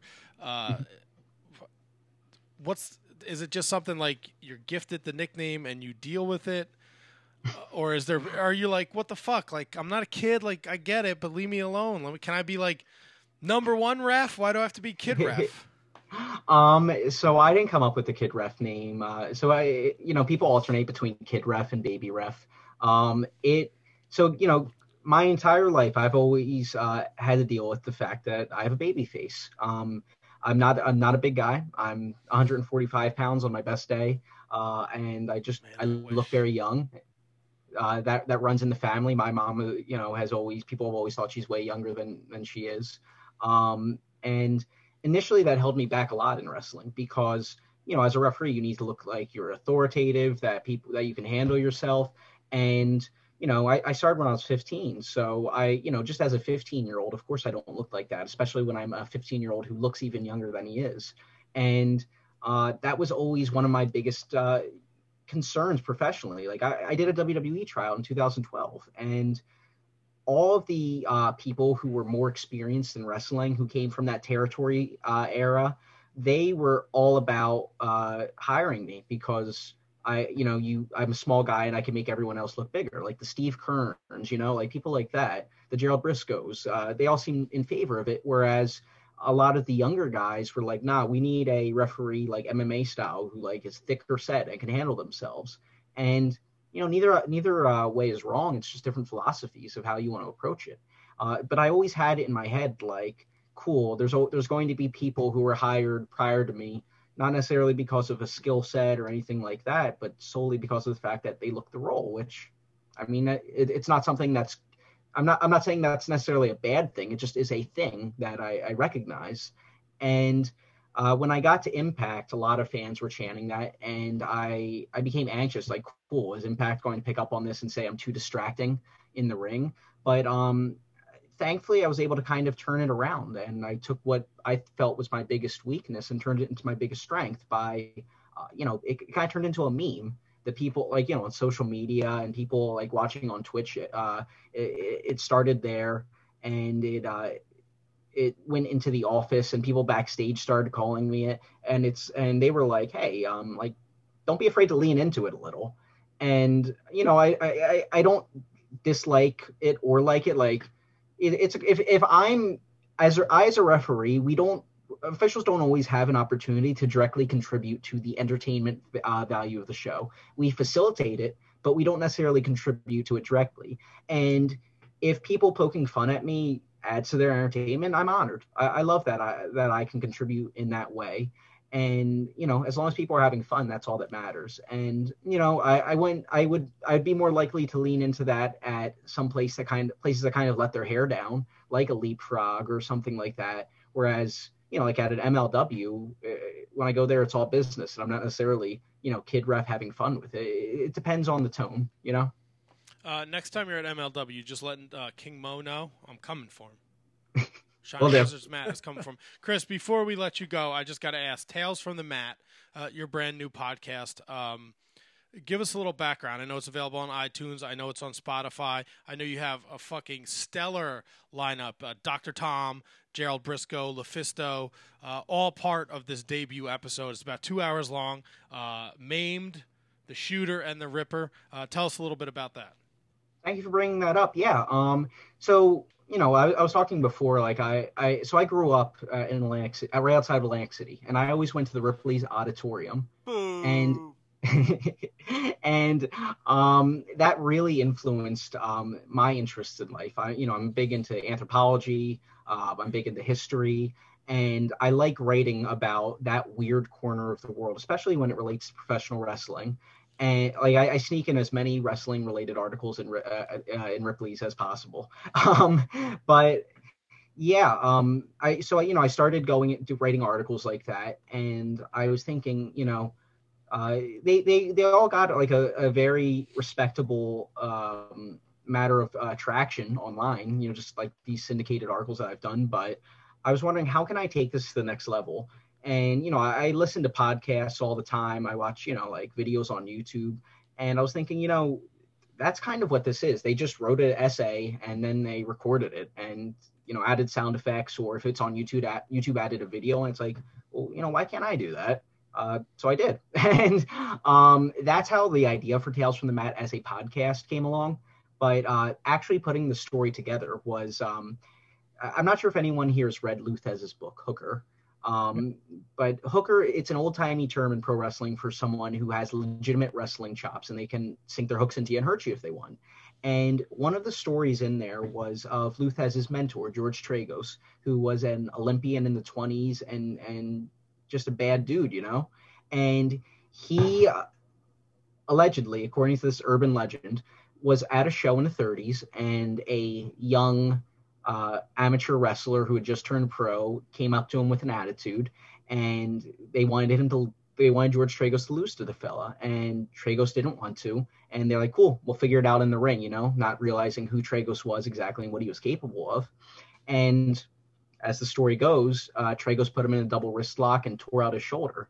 And being that this, uh, these are the days before antibiotics were even invented, uh, the kid got gangrene and had to lose the arm. And that's a story that Thesz told many times over the years. And I felt it was perfectly emblematic of the horror stories that we've all heard about entering the business back in the day, whether it's that or whether it's the Andersons breaking arms and legs or uh, Hiro Matsuda breaking Hogan's leg. And I thought, you know, I, I wonder how much of that story is true and how much of it like is an old wives' tale, just to you know, just to scare the young guys or whatever, or or you know, to build up the myth of Tragos and I decided I wanted to authenticate it. so I reached out to a buddy of mine, Jimmy Wheeler, who one, runs the Professional Wrestling Historical Society, and I was like, "Hey, do you think we could figure this out?" And uh, most people, including Jimmy initially, did not. They thought it was a lost of time. But he started going through the newspaper archives of the teens, the 20s, the 30s, and the 40s, and we were able to piece together, um, shockingly to everyone, including myself, what actually did happen. We were able to find out who the dude was, the circumstances around the match, and what we believe actually happened. And during the course of this uh, this lockdown project that we are putting together, I realized that this would be a really wonderful lens to examine gatekeeping as a whole in professional wrestling. And I decided I wanted to reach out to three people who have been on both ends of that gatekeeping stick, you know, like have have prevented people from coming in, maybe at some points in their career, and also have faced that, um, and to see what their experiences were. So I reached out to Gerald Brisco, you know, who came out, came in in the 60s and 70s, uh, Dr. Tom, who came in in the 70s and 80s, and Lufisto, who uh, came in in the 90s and early 2000s, just to see all of their experiences. And you know, a lot of it was eye opening. A lot of it was shocking. Like Gerald Brisco, he the one one of the biggest surprises I found was him telling me that yeah, he did stretch people, which like of course he did. Uh, he's Gerald Brisco, but uh, he regrets it. He he wishes he hadn't done it, and he realizes he was wrong to do that. And to find a old timey wrestler, not only uh, to acknowledge what they did, but to to have growth from that and say that was dumb of me. I should have never done that. Uh, you don't see, you don't hear that that often. You hear people like we were talking before, entrenched in their views, and they're mad that uh, that the business has changed. Whereas a guy like Jerry, he's right at the forefront of it, and he's changed right along with it. And I think that's wonderful, shocking, but wonderful.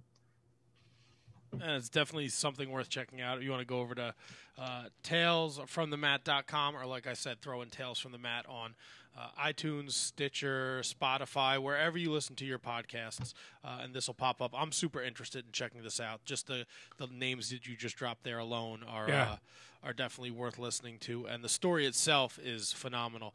Chris, it has been an absolute pleasure. We would love to have you come back on anytime. Anytime you want to come back on, uh, just reach out to us and let us know. Anything you want to leave the fans with before we let you uh, go about the rest of your evening?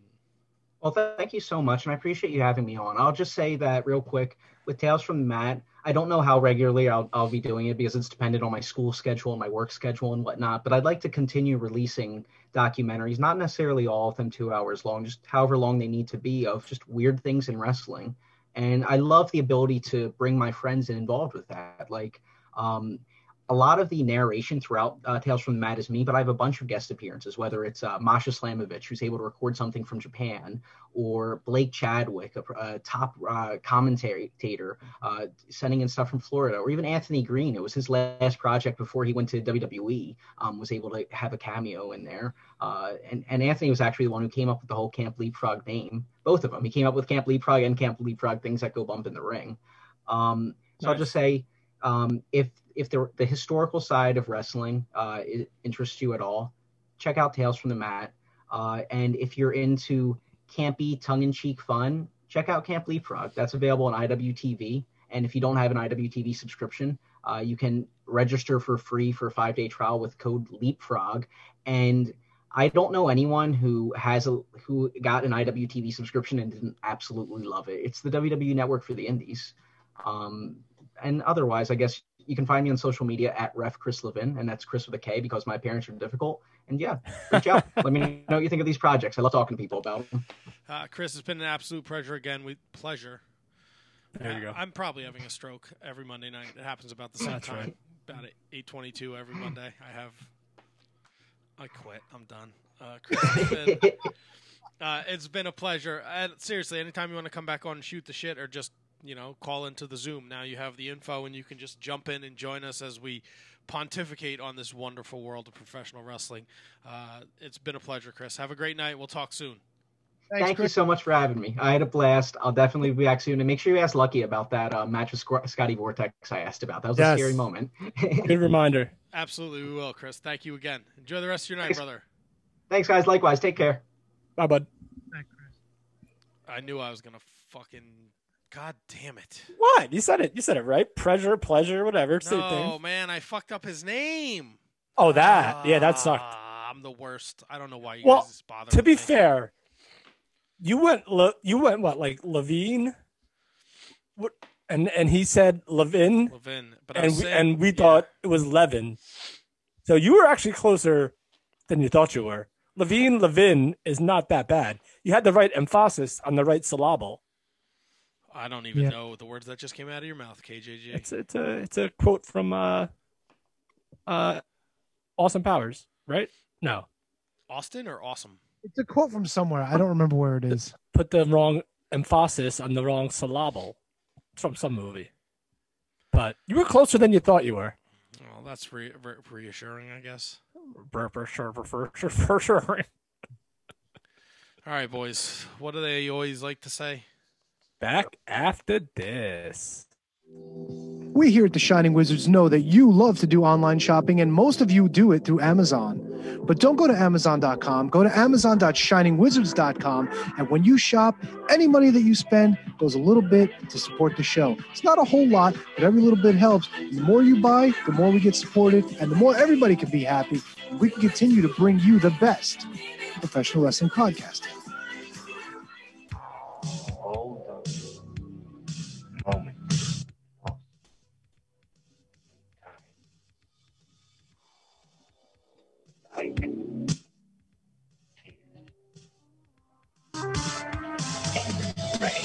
In a world where Hollywood tries to tell you how to live while doing the exact opposite, where fresh ideas are tossed away for a cash grab reboot, where the media has become nothing but propaganda and freedom is traded for what they tell you is security and safety, there is Inconclusive Breakdown. Your weekly look at current events and entertainment with no political correct BS. Just news and uncensored opinions everywhere you get podcasts a proud member of the Shining Wizards Network. Your recognized symbol of excellence in sports entertainment broadcasting from the current to the way back. Join the impact player Phil Rea and the Portuguese man of war Choppy for the Turnbuckle Throwbacks Wrestling Podcast. Live every week on rantiumradio.com. Get all our episodes over at iTunes, Stitcher, TuneIn, Audio Boom, Google Play, ShiningWizardsNetwork.com, and TurnbuckleThrowbacks.com. Horns up! This is Rock from Radioactive Metal. Join Snowy, Kareen, Aaron, and myself right here on the Shining Wizards Network every Friday for your weekly metal fix. We talk to all your favorite artists, cover all the latest metal news, cover all the latest releases, and feature brand new unsigned bands. So sit back, grab a beer, download the latest episode, and always remember it's not metal unless it's radioactive metal.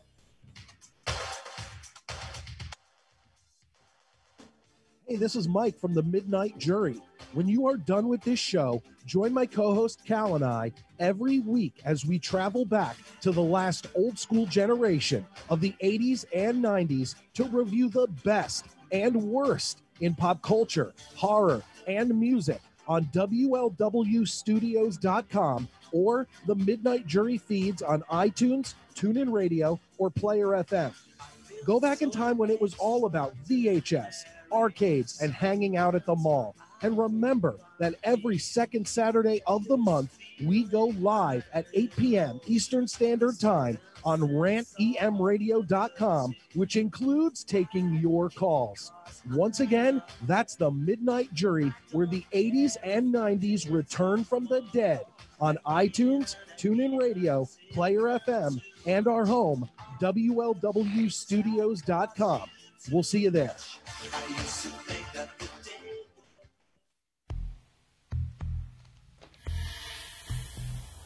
All right, we are back. It is time to thank those that support the Shining Wizards Wrestling podcast. Do do do do do do do do do do.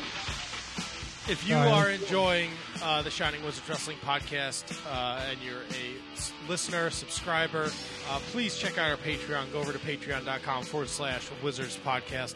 Uh, and for as little as $1 a month, you can support the Shining Wizards Wrestling podcast. We're going to take this time to thank those that support the Shining Wizards Wrestling podcast. Uh, and like I said, for as little as a dollar a month, we will promote you on this show. Three dollars a month, you get our monthly watch alongs. Five dollars a month, we will plug your website, your Twitter handle, whatever you want us to.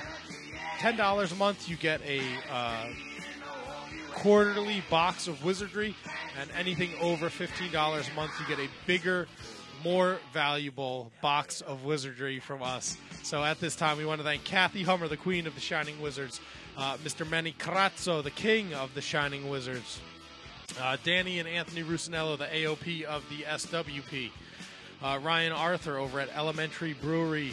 Uh, the elementary.com is the website if you're in the North Jersey area. Check them out. They're over in Hackensack. Uh, Sean Toe and Sean Calejo. Brett Simonello.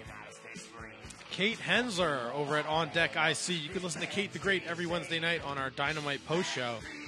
Uh, Matt Garifo, no relationship to the KJG. Matt Mellinger, uh, Miss Christine Friesendorf, Mr. Mark Parloni. Happy birthday, Mark. Hey, Mark. Uh, Kenny Hawsey, the Scotch Drinkmore himself.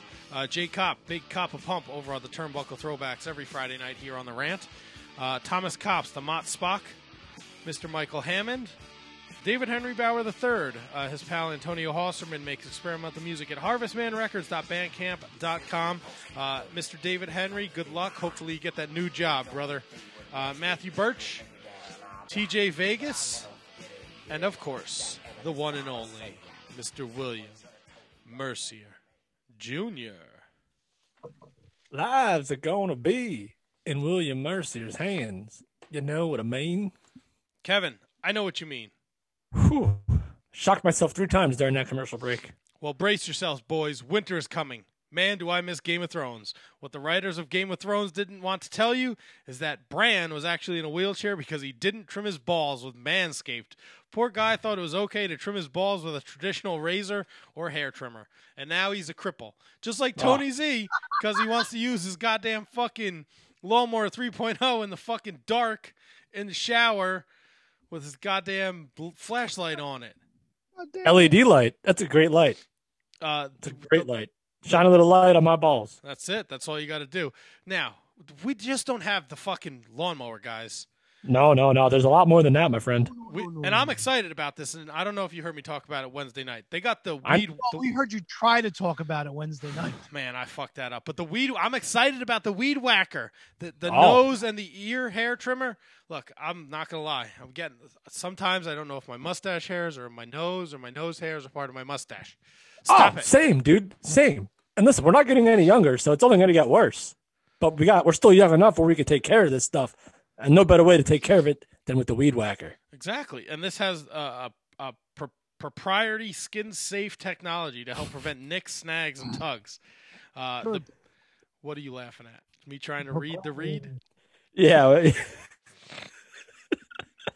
Proprietary. oh, but incredible stuff. Yeah, they also have. I don't know if you guys know about this. The foot duster, foot deodorant. You got them stinky ass feet. You're putting on them fucking super wool socks, and you're going running around all day like a jackaloon. Your Yeah. feet are gonna smell like shit. You get the. I've had these I've had these Timberlands on all day. It's brutal. I can't. I, uh, My feet smell like shit because I shit on my feet. Well, that Well, the- sounds like a person. That's stop going to the bathroom in the dark, buddy. I don't know what to tell you. well, you know what? You know what, T-Donk? The foot duster could probably help with that. You need a toilet light 3.0. I can shit in the dark. For the dirtiest feet, my man. And you go, it, it doesn't get much dirtier than shit feet. Dirtiest feet in the game. Pew! Matt, do you want to smell good everywhere? I do, Kevin. I need all the help I can get. Let's be honest. We're done. Good, because the refined cologne by Manscaped is a clean, fresh scent designed for the refined gentleman, none of which we are. But it works for us too. Hey, look, if I just smell nice, maybe people will think I'm a gentleman until I open my mouth, and then it's all bets are off. That's right. And it's tough to lug this stuff around. Well, at least it used to be, but not so much anymore because Matt, Tony, T- Tony T Donk, we got the shed travel bag, baby. Fuck yeah. And you want us to talk about traveling? You can get Manscaped in the UK. You can get Manscaped in Canada. And I think you can get Manscaped down under. Not just down under, I mean Australia too. Imagine That's getting right. down, down under. That's like double down under. That's fucking insane. And not to mention the anti-chafing boxer briefs to hold the entire package together. Get 20% off plus free shipping with code WIZARDS at manscaped.com. Guys, follow us because we are a Manscaped pod. We are a hashtag Manscaped pod. And of course, during the winter, you may be spending more time inside with your balls. Might as well make them beautiful, right, Matt? Absolutely. Manscaped.com. Code word wizards at checkout. 20% off and free shipping. Um, And remember, oh, take care, take care of your balls because they're in your court. Get that over. Get that over sooner or later. Got to get that over. sooner or later, Gator. Tony, give me just I just just because I love I love this time of the year. It's crisp. Halloween just passed, and Survivor Series is right in front of us. And how much do you love brand supremacy? The fucking greatest thing since Bruno Sammartino. Now, I'm just gonna flat out. I just gotta ask a question. Oh, did I read the wrong read? No, you're Yeah. good. You're good. The ball. You. Brand supremacy, baby. What's the fucking point? There is none. Oh wait, all right, yeah. The point is to make sure that one brand is uh, superior over the other. That's the point. But they don't do anything with it. There's no. Like, there's nothing at like after Survivor Series, we're right to Royal Rumble, right into WrestleMania season. Point at the fucking sign, bullshit. What's the point? Why should I be excited for Randy Orton against Roman Reigns? Because Randy Orton, it depends on what you're a fan of. If you're a fan of SmackDown, you like the Roman. You have to support Roman Reigns. If you're a fan of Raw, you got to support Randy Orton. What if I just right? like good wrestling? Why does it have to? Why does it have to be champion versus champion? Why can't it be a story where I'm invested in? Like, so we got we have the Roman Reigns stuff on SmackDown where Jey Uso has finally seen the light and they like cripple fucking Daniel Bryan Friday night, right? So how are we going now? We're so the tribal warrior, whatever the fuck he is. Like, how is Drew Mac or Drew McIntyre? How is Randy Orton gonna be involved? Like, how is it?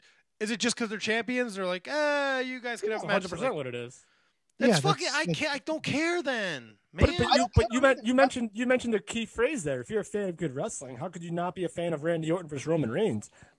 Well, here here's the problem, Kevin. You're pretty much putting your two best athletes, your your your benchmark of each show against each other. And number one, it doesn't fit storylines. And then number two, like you just made Randy Orton the WWE champion again. Now you're gonna fucking potentially have him lose to Roman Reigns. Like it doesn't make sense. It just doesn't make sense. What, what, does, what doesn't make sense about it is that they're too. And and Tony, to your point, it, it throws all current storylines out the window at least for a month. But Yeah. is anyone is anyone really going to miss a month of of of storylines being thrown out the window? I mean, they're thrown out the window every week. Like, is, uh, isn't that fair? No, but not on that level. But is anyone really going to miss? Because as soon as it's over, they're going to build to whatever the next show is. Yeah, back on their own brands. Who, who's really going to miss this month? No one. And if I can get a good Randy Orton Roman Reigns match out of it, but I'll, t- I'll take that. I mean, I could care less about the, the Survivor Series matches at this point.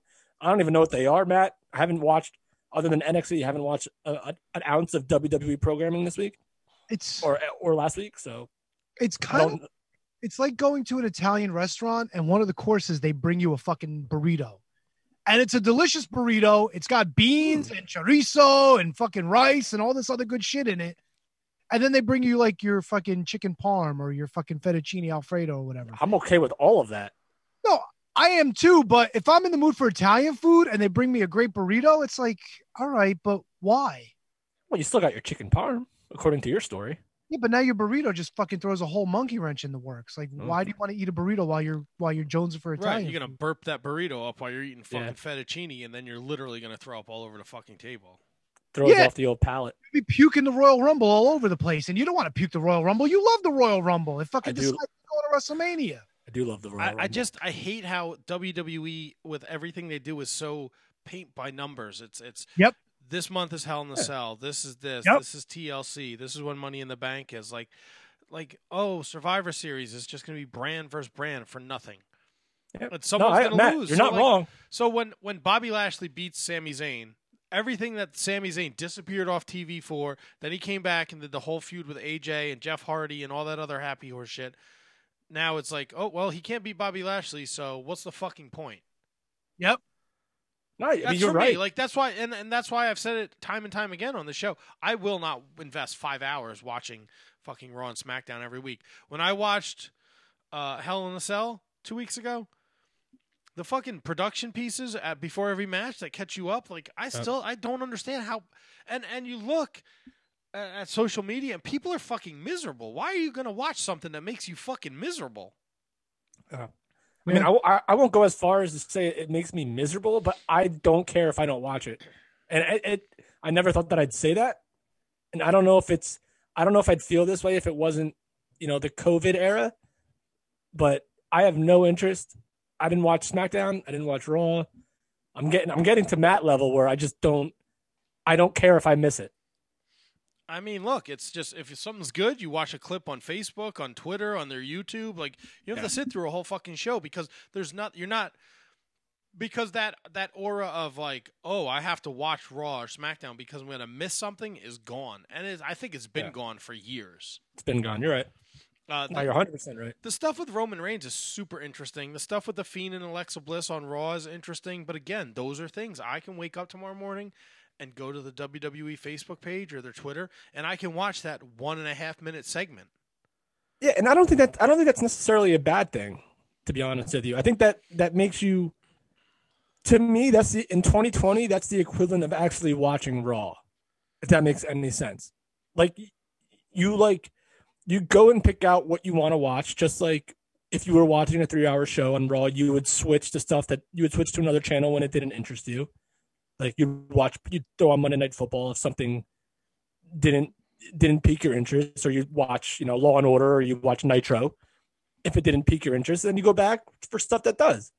It's kind of the same thing, but just an ex, you know uh, expedited process where I can just go to to the WWE page, or I can go to the YouTube, or I can go to Facebook, and just watch what I want to watch. I think that's okay.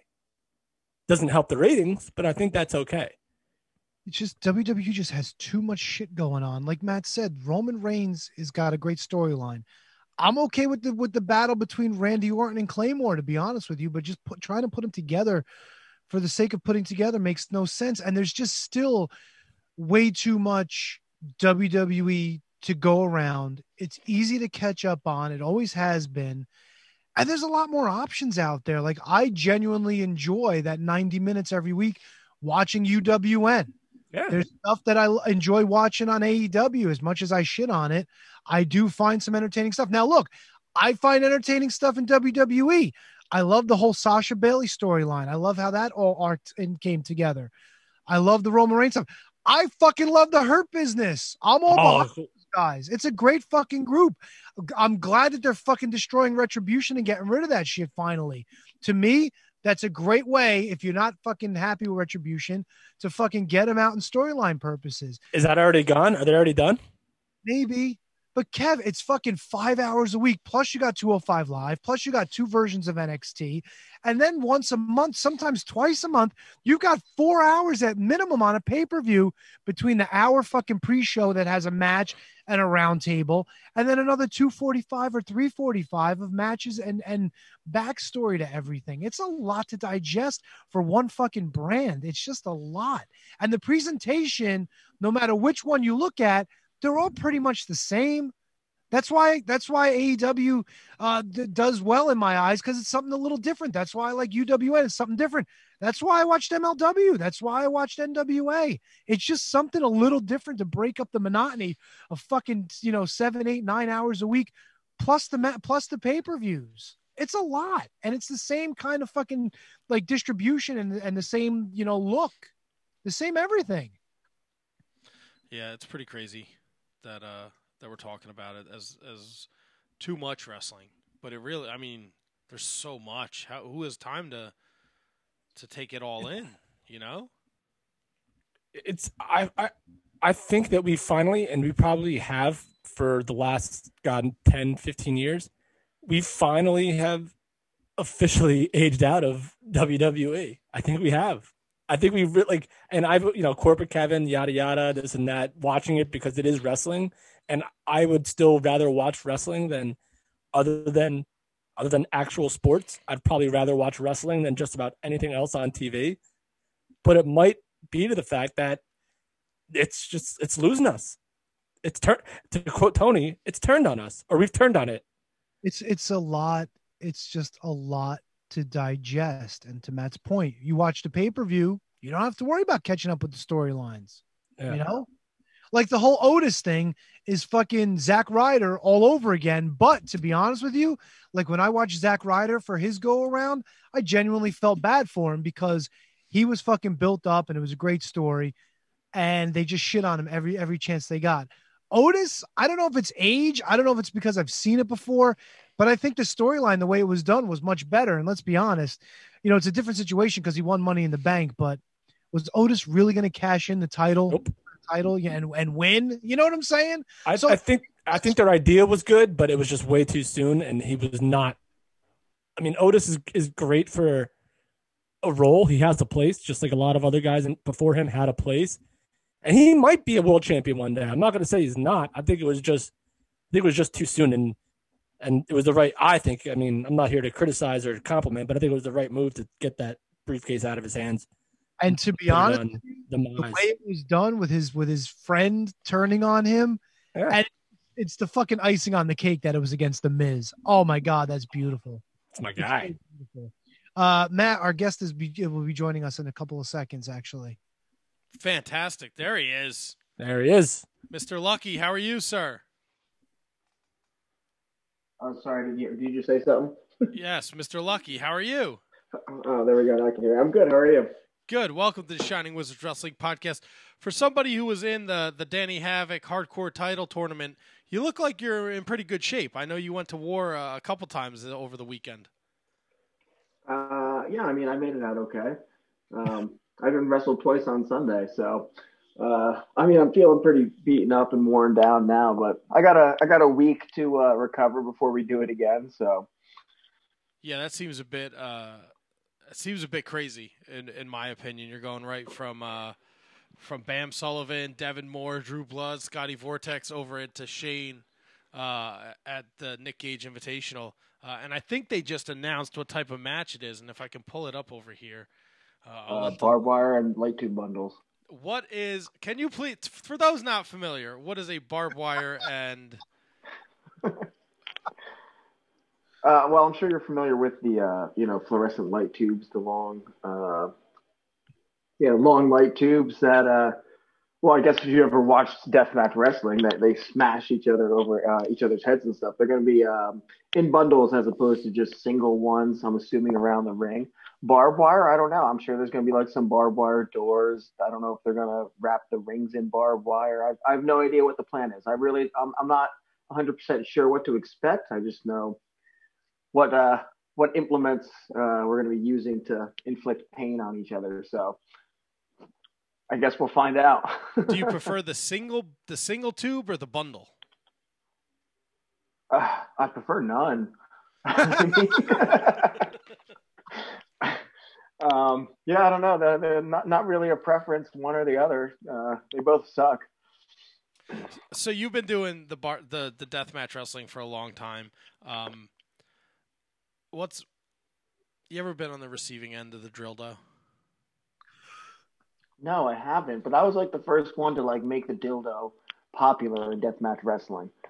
Like if you remember, me and me and Jaki Numazawa had a dildo death match at Tournament of Death in like 2012, maybe.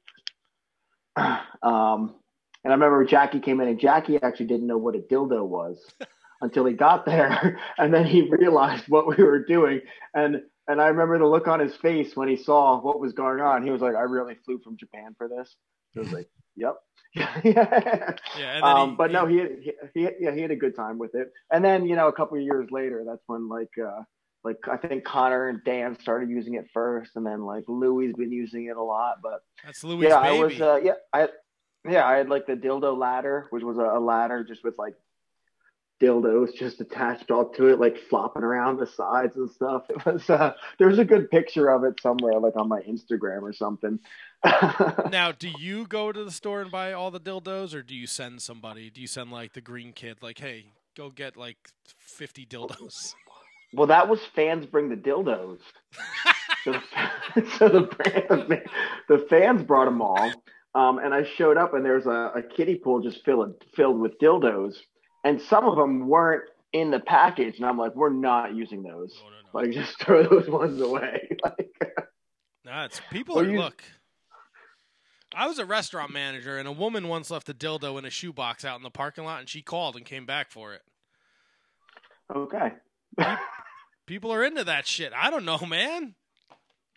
Did you ever did you ever think in your life when you started training to be a professional wrestler that you'd be talking about dildo death matches? Uh, well, no, because I mean I started at Chikara, so the dildo match wasn't really on Chikara's radar. Uh, I don't know why. It seems to just sell tickets, you know. I mean, fuck, you know.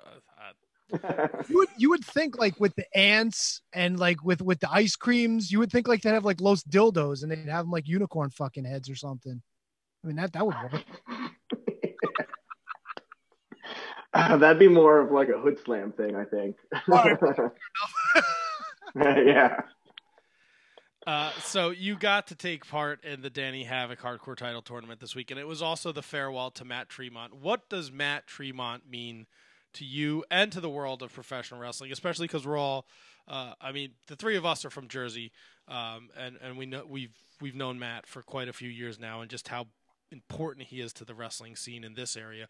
What does it mean to his peers? I mean, well, I was yeah. I remember when Matt first came in, and he was because uh, uh, it was I think 2010. Um, I'm guessing because I remember they went down to uh, Alabama, somewhere down south, uh, for a deathmatch tournament, and Billy Graham with them because I was in uh, Cult Fiction at the time. And uh, I remember when Billy came back, the first thing he said is, "Dude, you got to see this kid Matt Tremont. He's fucking nuts." Um, and then there was literally like two or three months later, CZW brought him in, and I met him for the first time. And uh, you know, we wrestled a few. We haven't really wrestled too much. We probably only had a couple matches, but um, yeah, I don't know. He's just so like easygoing and easy to get along with that, and and I'm kind of like the same way. That uh, we we're, we're you know we kind of got to, to got got got along well with each other, um, and uh, yeah, became friends outside of and I know when uh, like when Grant's wife passed, and I showed up at Grant's wife's house uh, that next day. It was you know me, Grant, Devon Moore and Matt, you know, so we all kind of have like a tight bond with each other. Uh, um, and to me, like I don't, I don't, I don't really see Matt as like a wrestling peer. I see him like as a friend. Uh, so, you know, uh, I mean, I'm still going to see him around and everything. He's still running H2O. He's still, uh, you know, promoting shows, and uh, so you know, I'm not, I'm not losing him in my life, but you know, uh, he he he's he's put his body through a lot, though. He deserves a little a little break, man. Now, uh, but you know, let, got let's say no one ever stays retired in wrestling. Let's see how long this lasts. I was gonna say use the word you use the word break instead of uh, retirement. Yeah, Louis, yeah, Louis, Louis retired like 13 times on our show alone. So I mean, yeah, yeah, I think I've retired twice too now. So we'll see how long it lasts. what is what is it? Is is it what brings you back when you decide to take a break? Is it you just miss the boys? You miss being in front of the crowd? I mean, now it's a little different. Obviously, 2020 has been a fucking shit show. But what what is is it the pull? Is it just a love for pro wrestling that that brings you back? Yeah, I think that's it. You just start to miss it. You miss your friends. I mean, it's funny because wrestling, you have this like bond with people. Like this weekend, I saw Marcus, who I only see, you know, two, three times a year. But it's like uh, whenever I see him, uh, it's like it's like I see him every week, you know, and we're like best friends and hang out and and you got a lot of bonds like that with guys in wrestling that you only see every so often, but it, you know, it's like somebody that you spend every weekend with. Um, so there is like, yeah, that brotherhood. Um, but yeah, I don't know. There's just something about being out there in front of the crowd. You miss it. And, and then, you know what? Also seeing your friends succeed, like getting to see like Drew on you know Raw and Orange Cassidy now on AEW and stuff. Just seeing that, you're kind of like, yeah, it, it draws you back because you're like, oh man, look at these guys getting opportunities, you know. And So what- that's the best answer I what can give goes you. what goes through no no that's fine but like what goes what goes through somebody's mind when they decide to enter this this i guess genre of professional wrestling is it something that that's innate is it something that they just say hey this is an opportunity i'll do it or is it something that that they just they just enjoyed their entire life maybe watching earlier product maybe watching and tape trading from japan and, and stuff like that what what what gets somebody into this genre of professional wrestling So I was always um, like when I was doing CZW in like 2006, when like me and Orange Cassidy were like a tag team there and stuff. I remember like when Zandig and and um, well Zandig was gone by then, but we used to go to the shows in 2002 and 2003 and shit before them. But um, like seeing the death matches and stuff, I literally couldn't watch them. Like I was like appalled and afraid, and I'm like, these guys are fucking nuts. And then I retired the first time. Uh, and uh, I wanted to get back into wrestling, and uh, I didn't want to go back though to having to do like those you know shindies, those shit indies, and like build myself back up. And I was like, fuck, man, what am I gonna do to get back to where I was, you know? Um, and my phone rang, and it was Mike Burns who was booking CZW at the time, and he was like, hey, you want to come back to CZW? And I was like, absolutely. And he was like, there's one catch. Uh, you're gonna have to do death matches, but you get the main event cage death.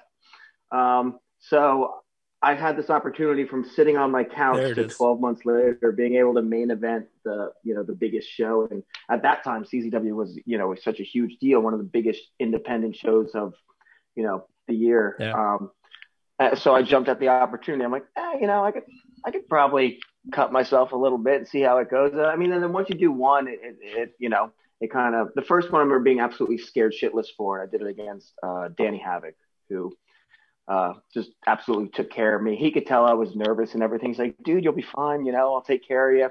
And then once you do like the first one, it's, yeah, they get easier. I mean, they don't, they don't hurt less. They just get easier. but go but going into you said after the first one they they they get easier but going into each one individually do you look at each one differently and do you still have that weird little fear in the back of your head that something might go wrong Yeah, I absolutely had that today when I, uh, I saw what the match was announced for the NGI. Like that's like, that's always like the first thing that like pops into my head. Um, but I don't know. I mean, we're all like professionals. It's still, it's still a work. We're still there to, you know, try to keep each other safe and stuff. So you do it the best you can. And, uh, So yeah, try not to maim, try not to maim the other guy. so they don't they don't tell you beforehand. You found out about this bundles and barbed wire the same time the rest of us did. Uh, yep. That's that's fucking horrifying. Yeah, a little bit. That scares me. I don't like that. I love watching That's like- deathmatch wrestling, but uh, that's like the opposite of getting stuff for christmas it's like you're looking forward to everything that you might open up on christmas but now you're just like every day you're just like what the fuck they have for me what the fuck they have for me what the fuck they have for me Well, I kind of had I kind of had uh, an idea because uh, I was staying with Alex this weekend at uh, uh, down at Maddie's shows, so we had a room together and we were talking about it. And he was like, "I'm pretty sure you're working Mercer, and it's like a barbed wire gimmick." So I, I had an idea of what was going on, but then when I saw it announced, I'm like, "Oh, I guess it's light tube bundles too." Like, now he got the best of you at the Acid Cup. So do you think you're gonna get some redemption here? uh, he's a big motherfucker, dude. And in, and in a tournament like this, I mean, are you really trying to advance to the next round when it just gets so so so going back to what we said to where you were like uh, oh you did two more and you only have five days to prepare and you gotta you have to do this again and i was like yeah and if i win i have to do it three more times like um yeah sometimes winning i don't think is uh you know you get all the prestige and everything but uh yeah you got to go through three of those in one night it's fucking rough dude Yeah, and it, it's a it's a deep field. Arrow Boy, AJ Gray, Louis, Mance, uh, Masada, Mercer, Alex Colon. It's the fucking heavy hitters, man. There's no there's no easy way to win the the Nick Gage Invitational. Yeah, I think uh, I think a lot of people, like I was reading uh, the predictions and everything, are sleeping on Arrow Boy too. Like he's awesome. Him and him is he who's he wrestling? Alex? Saw this today. Uh, yes, I believe he's got Colon in the first round, and I think uh, Dude, Louis got him and- Louis as Mance. I think. Yeah, him and Alex is going to be awesome. Yeah, light tubes and ladders. Yeah, that's going to be Arrow Boy's nuts, and so is Alex, obviously. See, I so I that should be yeah. I think I like the Masada AJ Gray. I love AJ Gray. I think he's fantastic. Uh, and I don't think people give Masada enough credit for just being a wrestler, let alone a deathmatch wrestler. So that I think flies I've, under. I've I've wrestled both in death matches. Um, I wrestled Masada at a tournament of death. Oh, I wrestled Masada the next round after I beat Jaki Numazawa at a tournament of death. Um, and then I obviously I wrestled AJ at the last uh, the GCW show in Atlantic City. Um,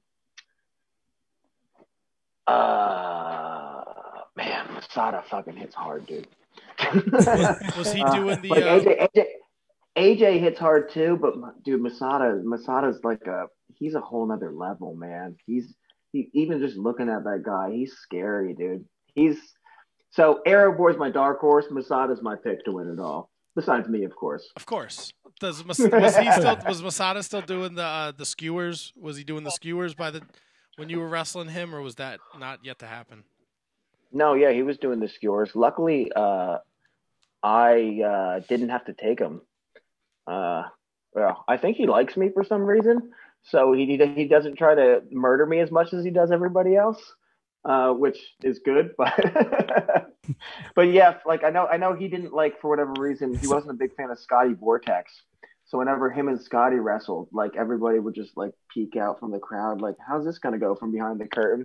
And there was one time where um, he didn't call it. Scotty said in the match where Masada flipped the chair upside down, so the legs were pointing up, and he power bombed Scotty on top of it. And that was the only time I've ever seen that. I was like, that could have went horribly wrong. But luckily, like I said, Masada, he's a professional. He knows what he's doing. Scotty didn't get injured, but just seeing that, I was like, oh my god, like who? Yeah. So uh, if I don't know if Masada likes AJ, or I don't know if they've ever met, but yeah, if he doesn't like you, uh, it, it's it's gonna get pretty fucking wild. Damn. So likes you, no murder. Doesn't like you, murder. Yeah, Necro Butcher used to be the same way. Necro Um, and I'm sure you've I- I'm sure you've seen some of like Necro stuff with people like you know Necro Joe and yeah, uh, Absolutely. yeah. Luckily, everybody seems to like me, so I've never really gotten fucking killed too bad in the ring. We had uh we had Chris But uh Chris we'll see. We'll see. fingers crossed FITE TV this saturday uh the ngo um we had chris levin on earlier um and he we talked about the first time he had to stop a match uh, and it was you and scotty vortex he said Was that my match? yes Yeah, yeah, yeah. um so he wanted us to Yeah, ask I got you power bombed on a ladder. and- yes yeah. Uh, so I got we, power bombed on a ladder, and it like took a like giant scoop out of my back. And I remember when it happened, like because I, I couldn't see what happened, but I remember when it happened. The first thing uh, I was like, "Oh, why is my back burning?" Like that's usually not the feeling you get. Like, no, did my headphones just die? No, we, No, you're we good. Oh, they did. Here, let me take these off. Um, yeah, so I was like, uh, why, why do I have burning? Um, and then I rolled in the ring, and I remember Chris like meaning and going, dude, you're really fucked up. And I was like, what? And he's like, dude, I can't let you wrestle. Um, and he stopped the match, and I didn't know what to do. And uh, Danny Havoc and Devon Moore ran out from the back, and uh, yeah, I, I think DJ or Maven might have been out there, and they were like, "Do you want to stop the match?" And I'm like, "No, I don't want to stop the match. It's tournament of death. Fucking tape it up or something." And and and you know, Danny Havoc, whose uh, opinion I hold you know very high, he was like, "Yeah." He'll be fine. We can take him to the hospital after. Just tape it up. And I was like, see? So then everybody listened to him, of course, and we taped it up and just continued the match. Um, yeah, that was uh, that was probably my second worst injury, though. I did have one in uh, Massachusetts, which was right here. Um, I actually just posted, I think, the video on my Instagram like two weeks ago, where it looked like I uh, got shot, like or stabbed well, I did get stabbed actually, uh, right here, and it took like 38 stitches to close. Um, and it was like a hole, like, yeah, probably like that big, like right here in my armpit. I could still actually feel it where it's like, it feels different than my other arm. I don't know. it's kind of gross. Check it out if you get a chance. At Bigwig NJ on Instagram. Wow, that's horrifying. Yeah, you know what? Light tubes fuck me up all the time. So as soon as I saw like like when Alex was like, "Oh, it's barbed wire," I'm like, "Oh, sweet, it's barbed wire." And then I saw light tube bundles. Remember how we were like, you have that moment where you're like, "Ah, fuck." I was like, "Oh no, light tubes again." Ah. What? So light tubes, uh, and we talked about death matches with Chris before. So he said they're like the most unpredictable. And then, as you can tell, we're friends with Louis, and I've seen the one where they rip the thing out of what's it called? The gaffer? What's it? The gustive. Gusset, plate? the gusset. the gusset plate, yeah. And they had to fucking pry that out of his head. Casanova Valentine and somebody else had to pop that off of his nasty fucking dome. Uh, What's so we don't like light tubes. What's like something where you're like, no, what the fuck? Like, why are we even gonna- carpet strips. carpets? What the? Oh, really? Yeah. Oh, hate hate carpet strips, which I had to do this weekend. Because you know why? Because they're they're a they hurt way more than they look like they should. Yeah. Like, uh, and they're like wrestling, like putting on a performance and everything is very visual and like auditory. They don't make a great sound, and visually you can't tell. Like light tubes, boom, they explode. There's this dust. There's all that. You don't get that with carpet strips. So the amount of pain that you get for the payoff, it's like fuck those things, man. I hate carpet strips. carpet strips suck. I fucking stick my finger every time I got to move carpet in the house. It sucks. I can't imagine getting hit in the fucking back or in the dome or something with that. Ugh, Yeah, yeah. fucking terrible. So Listen carpet strips are definitely my least favorite. Hardcore wrestling, talking about shit I do around the house. but I do speak from experience. Yeah, they suck. Ugh. Uh, we're on the line with Lucky Thirteen at Neo Shooter on the Twitter machine. Now, interesting uh, formation. You and you are now a very good deathmatch wrestler, and you are teaming with a very good professional wrestler. Uh, how did that tag team come about? Ooh. Uh, well, we wrestled each other at what was that Hustlemania? Yes. Um, no contest you guys went to, right? Yeah, because the referee sucked. It was a chick. I had to punch her in the mouth because Dasher's a gentleman and he wouldn't. Wow. You know, had to straighten her out. Like, you know. In the mouth. I would see. that might have came across bad. That might have came. I it's a referee. I look at it as a referee. No, I would have punched Yeah, her in the yeah. tits. I'm just saying. yeah. Um, you know, and actually, we're me and uh, Dasher actually live about five miles apart from each other, so uh, we actually hang out all the time and train together. And we were like, "Hey, we should make a tag team." Uh, so that happened. Um, I don't even know when Matt's next show is, but I think we're going to start teaming uh, as a team there, uh, probably like November, December. We got a few other, uh, you know, tricks up our sleeves and guys we kind of might want to bring into our very good wrestling stable, I guess you might want to call it. Oh, like so it, it, it, it, may it may it may expand in the future, so you should look out for that.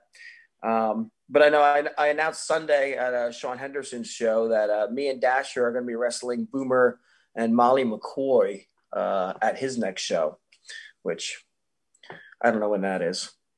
I should I probably should have like a list of my dates to be like, hey, here's my show. But yeah, but I'm terrible at promoting. I have a show this Saturday in Atlantic City.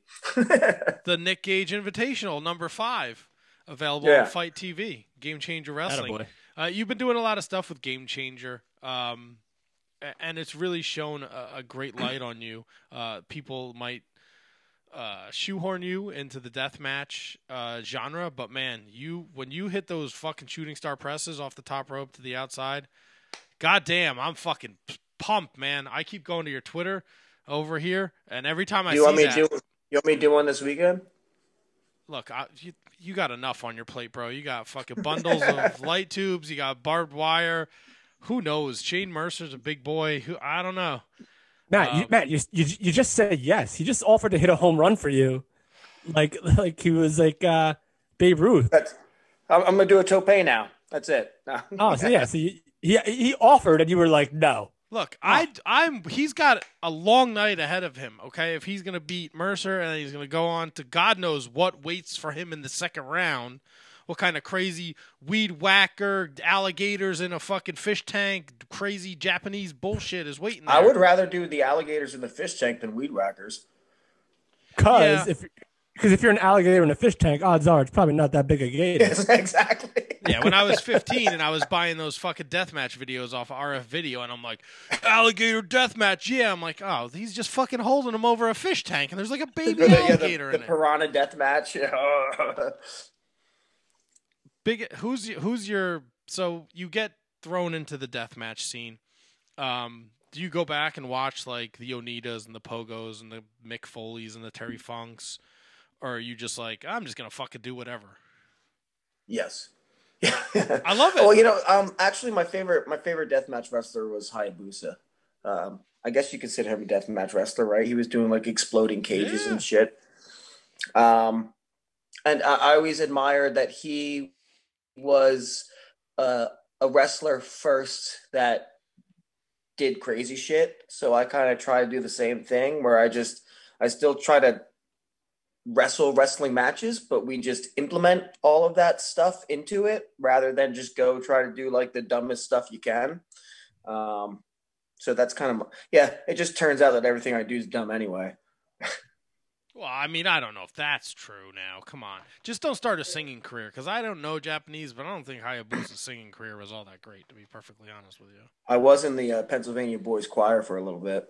You- you Now you got to sing. What are we singing? Let's sing it. Let's sing a little ditty. Who you bad? I'm. I'm a little hoarse from this weekend. So is Orange Cassidy though.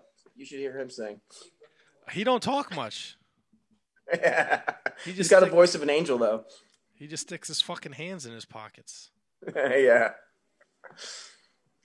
What, To- Tony? You look like you want to say something. I want to hear Orange Cassidy sing. I, I want to hear. I want to hear uh, Lucky Thirteen sing, but I want to hear Orange Cassidy sing because that must be a hoot. Uh, I'm definitely not singing right now.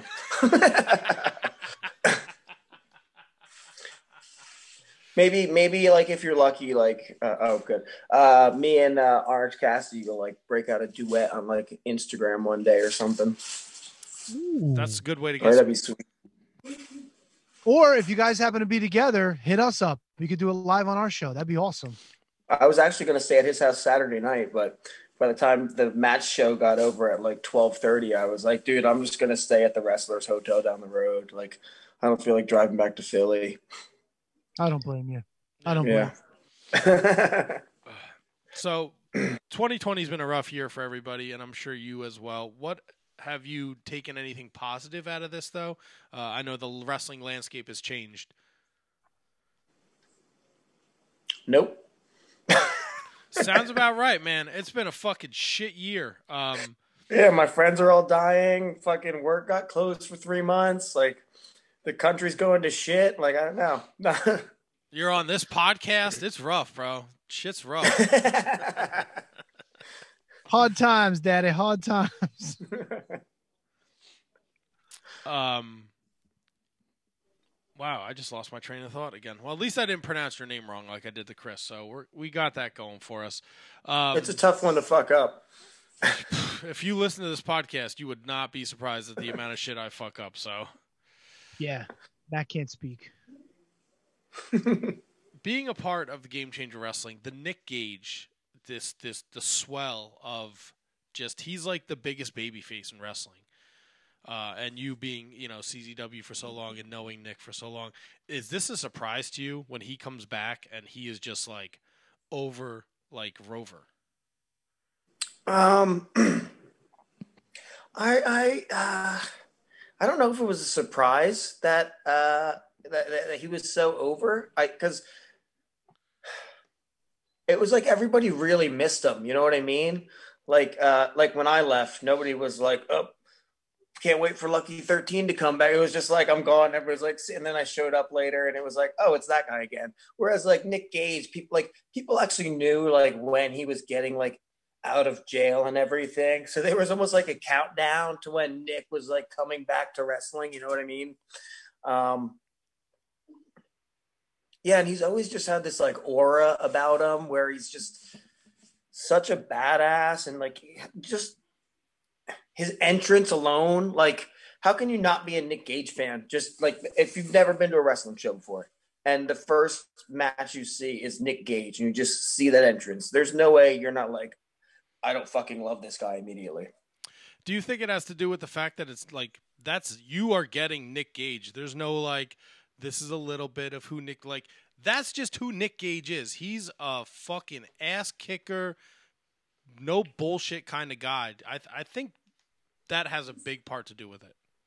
Yeah, well, remember, like I said before about Masada being scary, like Nick Gage, same way. Like they're just dudes. They're very like intimidating, even when you meet them.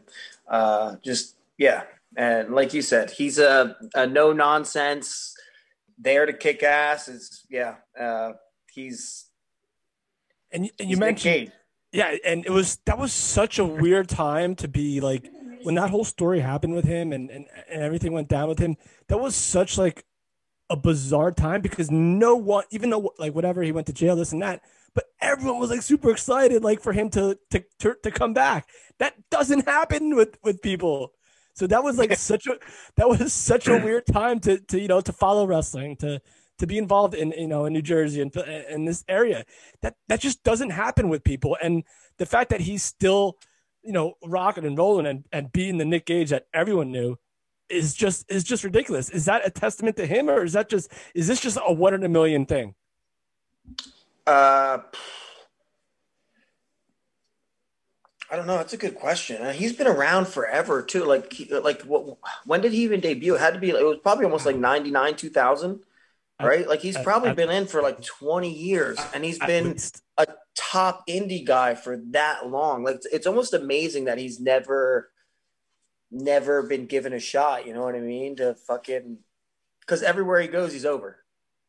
yeah Like if he was on like a- if he showed up on AEW TV Wednesday night, like I, I think like the internet would fucking explode. Like yeah and i mean to like, i'm not going to say to like a lesser degree but when, when you know when eddie kingston showed up like the world the world there was basically a, a you know week long movement to get him signed there and then he ended up doing i i'd be hard pressed to to discount that if something like that happened to a nick gage that it wouldn't be the same thing yeah, um that's I was gonna actually compare him being on AEW to like when Eddie did because yeah, same and they're two very like similar guys, you know, like cut from like a rough cloth. Is that the right expression? I don't even know.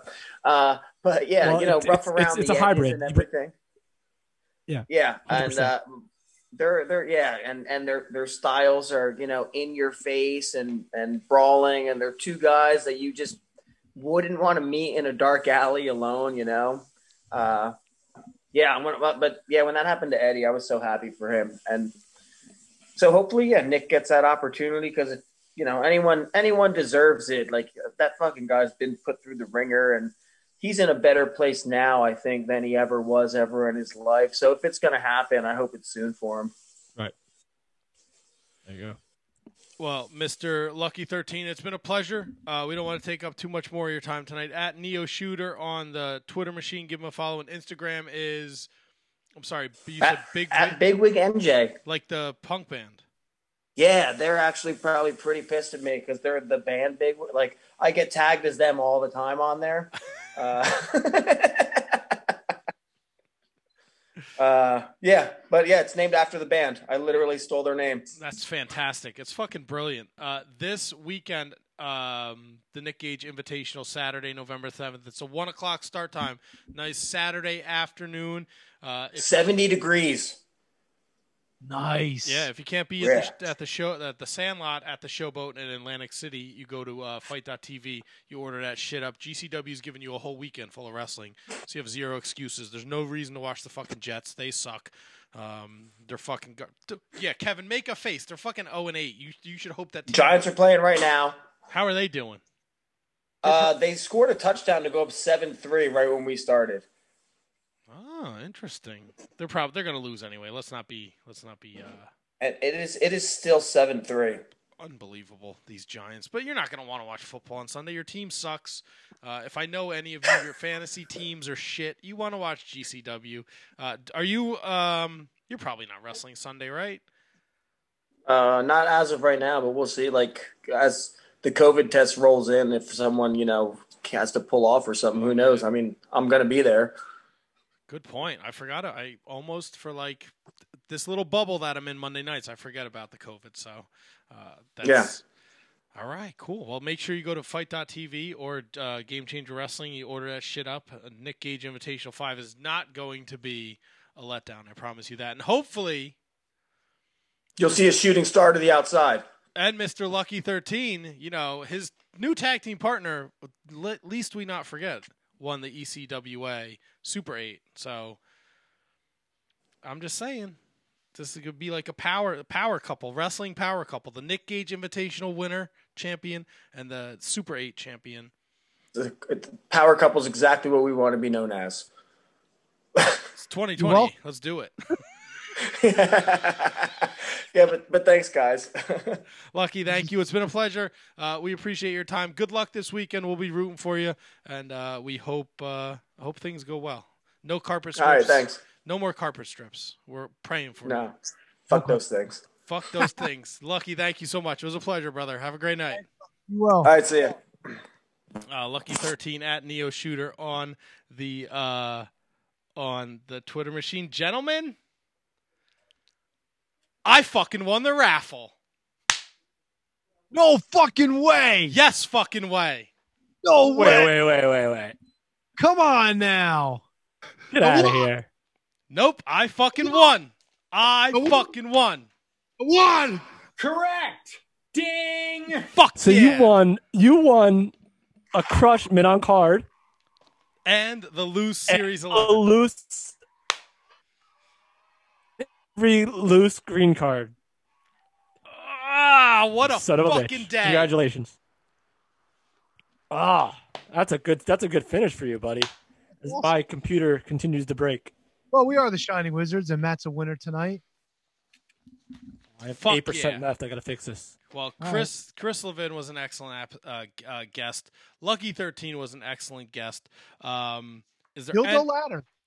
what dildo ladders? You can't beat the dildo ladder. I think he Um, liked Milo's dildos gimmick for uh for Chikara. You know, I think it was a missed opportunity. Uh, a couple news and notes is before we wrap up. Danhausen has officially signed with Ring of Honor. So Ring of Honor's got Danhausen now. Um, Ring of Honor crowned their first perch pure champion since 2006. I'm not going to spoil it for anything uh, for anyone because I'm sure people still want to watch it. But uh, Jonathan Gresham versus Tracy Williams, definitely check that out. Uh, the MLW restart is less than three weeks away. Tony, November 18th, right? yes, sir. Yes, okay. Uh, Laredo Kid will be part of it. Davy Boy Smith Jr. will be part of it, contrary to popular belief, because he had some issues during the pandemic uh, where he didn't want to be part of MLW anymore. They fooked me. Uh, and it seems like they're doing a storyline where the MLW roster has struck back against Contra Unit and regained control of MLW headquarters. Dude, fucking Hammerstone and the Von Erichs, they're putting their differences aside, dude. They're fucking going to take them down. It's crazy. I think there might even be a little more dissension and tension uh, between the remaining members of Dynasty as well. We'll have to see how that plays out. That's a tag team name if I ever heard one. Dissension and tension. Hey, Someone's got to. Someone's got to trademark that bad boy. what did Matt call Lucky and uh, the very good pro wrestler? What did he call him? The power couple? Yeah. I hope they run with that. That'd be awesome. Matt- Anyway, Matt, Matt's confirming. Matt's confirming with the the raffle. With the Oh, raffle. no, I, proprietor. I am just making sure I. worse Uh, than you watching fucking the Devils during the fucking during the show. no, no, we're good. I just got to send a message. I will be taking a clean Evil Crush mint on card with the rest of Series 11 loose. The only issue Were is there, the, were there other options? Uh, Evil Crush Mint on card, Million Dollar Man Series One and Nine, Macho Man Series One with the One Two Three Kid with the hairline crack, and the choice of either Adam Bomb Borga or a Yoko Loose, a Dusty Mint on card, uh, Taker, Yoko, Brett, and Bomb Mint on card. Bomb. Damn man. Bomb. I, I would. Safe to say you picked the right one. Nah, I gotta finish my collection, bro. Come on. That's it. I'm fucking jazzed up about this. Uh, something we're not jazzed up about. Beyond Wrestling has canceled um, the shows this weekend in Atlantic City, uh, and for the foreseeable future, uh, they are. Uh, I don't want to say closing, but they're taking a break. Operations. They're ceasing operations Yeah. for the time. So that's unfortunate. XFL Jace. Drew, Drew will figure out a way back. I hope so.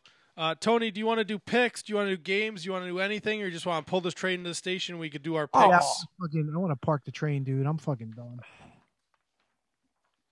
I We had a can nice little. I had a nice little list. Oh, save it for next week. I've been saving my questions for two weeks now. It is what it is.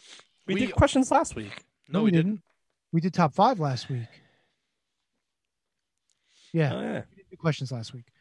Trust All right. me. Well, we are the Shining Wizards Wrestling Podcast. Special thanks to Chris, Levin, and uh, Lucky Thirteen for joining us tonight. Uh, special thanks to Tony and Kevin for jumping in on another episode of the Shining Thank Wizards you, Wrestling sir. Podcast. Oh, thank you. Uh, be sure to follow us on Twitter, Facebook, Instagram at Wizards Podcast. We hope a lot of you watched this on the Facebook uh, and you enjoyed it. Um, we'll be back next week with episode 506. Make sure you use the manscaped.com promo code Wizards at checkout. Save yourself 20%. ProWrestlingTees.com forward slash Shining Wizards. Get your t shirts over at Pro Wrestling Tees. And uh, rate, review, subscribe. Quick shout out. I got my stuff from the uh, Mikey Whipwreck Etsy collection. Mikey Whipwreck's trying to raise some money for his back, for his surgeries, for all these medical bills he's got. He's got some good shit over there. Matt and I both got some pins. I know Matt was able to snag a signed action figure. Uh, I got myself an autograph picture with the TV belt. It's kind of cool. Made out to Tony, his favorite wizard. So that's fucking good shit. So go support those guys and support everybody. They they just had their second year anniversary over at uh, Front Row Material. So good on them. I know they're doing the live thing now too. So support those guys and support everybody on the Shining Wizards Network because we got some great shows for you. Lots of great shows for you. And we're gonna help Kevin get a new plug for his MacBook. I think Kevin's done. Uh, I'll get. I'll get. I'll put the order in as soon as I get off. Uh, off here with you guys. That's cool. Hopefully, hopefully it won't take too long. Matt, anything else? Kev, anything else? Anything Uh, else? I mean, I got a show on Thursday. Fuck yeah, plug that shit. Well, I mean, we'll see if I even go, but it's uh at the Crossroads in Garwood, New Jersey. That's where we had one of our most career-defining moments shows there, live podcast. Uh, so yeah, Crossroads is Thursday. It's basically a dumb fellas reunion. I don't, I don't know if you guys remember that little vehicle. What's that? What's the dumb fellas? Uh, me, Rich, Joe, Natty, and KP all will be in the house this Thursday at Crossroads. So check it out, Garwood, New Jersey. It'll be a good time. That that that was from Garwood. That's it. Uh, big bring it back. weekend, big weekend of pro wrestling. Make sure you watch AEW Full Gear, New Japan Pro Wrestling Power Struggle. Uh, we'll maybe throw these picks up on uh, the social medias at a later date and time. Uh, we'll be back next week with another humdinger. The road to nine years, three weeks away, people. Ooh, baby. Three weeks away. So we got a lot of lot of fun planned, a lot of surprises. As I mentioned earlier, I already I got a I already got my right. surprise guest all lined up, y'all. Hope you like Good it. for you. I gotta go because I'm at two percent. Your Mac will sleep unless plugged into a power outlet. Awesome. Good night, Gracie. Why? Why? Why? Why? Why can't we have our own thing? Why? Why? night, Why do you have to steal from them? They don't even support us. The only one that bothers to give us a dollar is Jay, not that fucking. Wait, that's a that's a turnbuckle thing. Oh yeah, that's a turnbuckle thing. Tony's a turnbuckle homer. He misses his. Him and Phil don't get to rub their bellies together anymore. Don't get me wrong. I enjoy I enjoyed checking in on the Facebook, but Tony, you're actually taking right from the show. I do it to piss Matt off, just like I'm about to do this. Good night, everyone in Facebook land. Thanks for joining us. Nobody Ah. cares. You fucking hump. They don't support the Shining Wizards. If you All don't right. support the Shining Wizards, you're dead to me. You filthy savages. We're already off the uh, live stream. so. We're not off the rant. Loft. Suck a God. bag. Yeah, suck these nuts.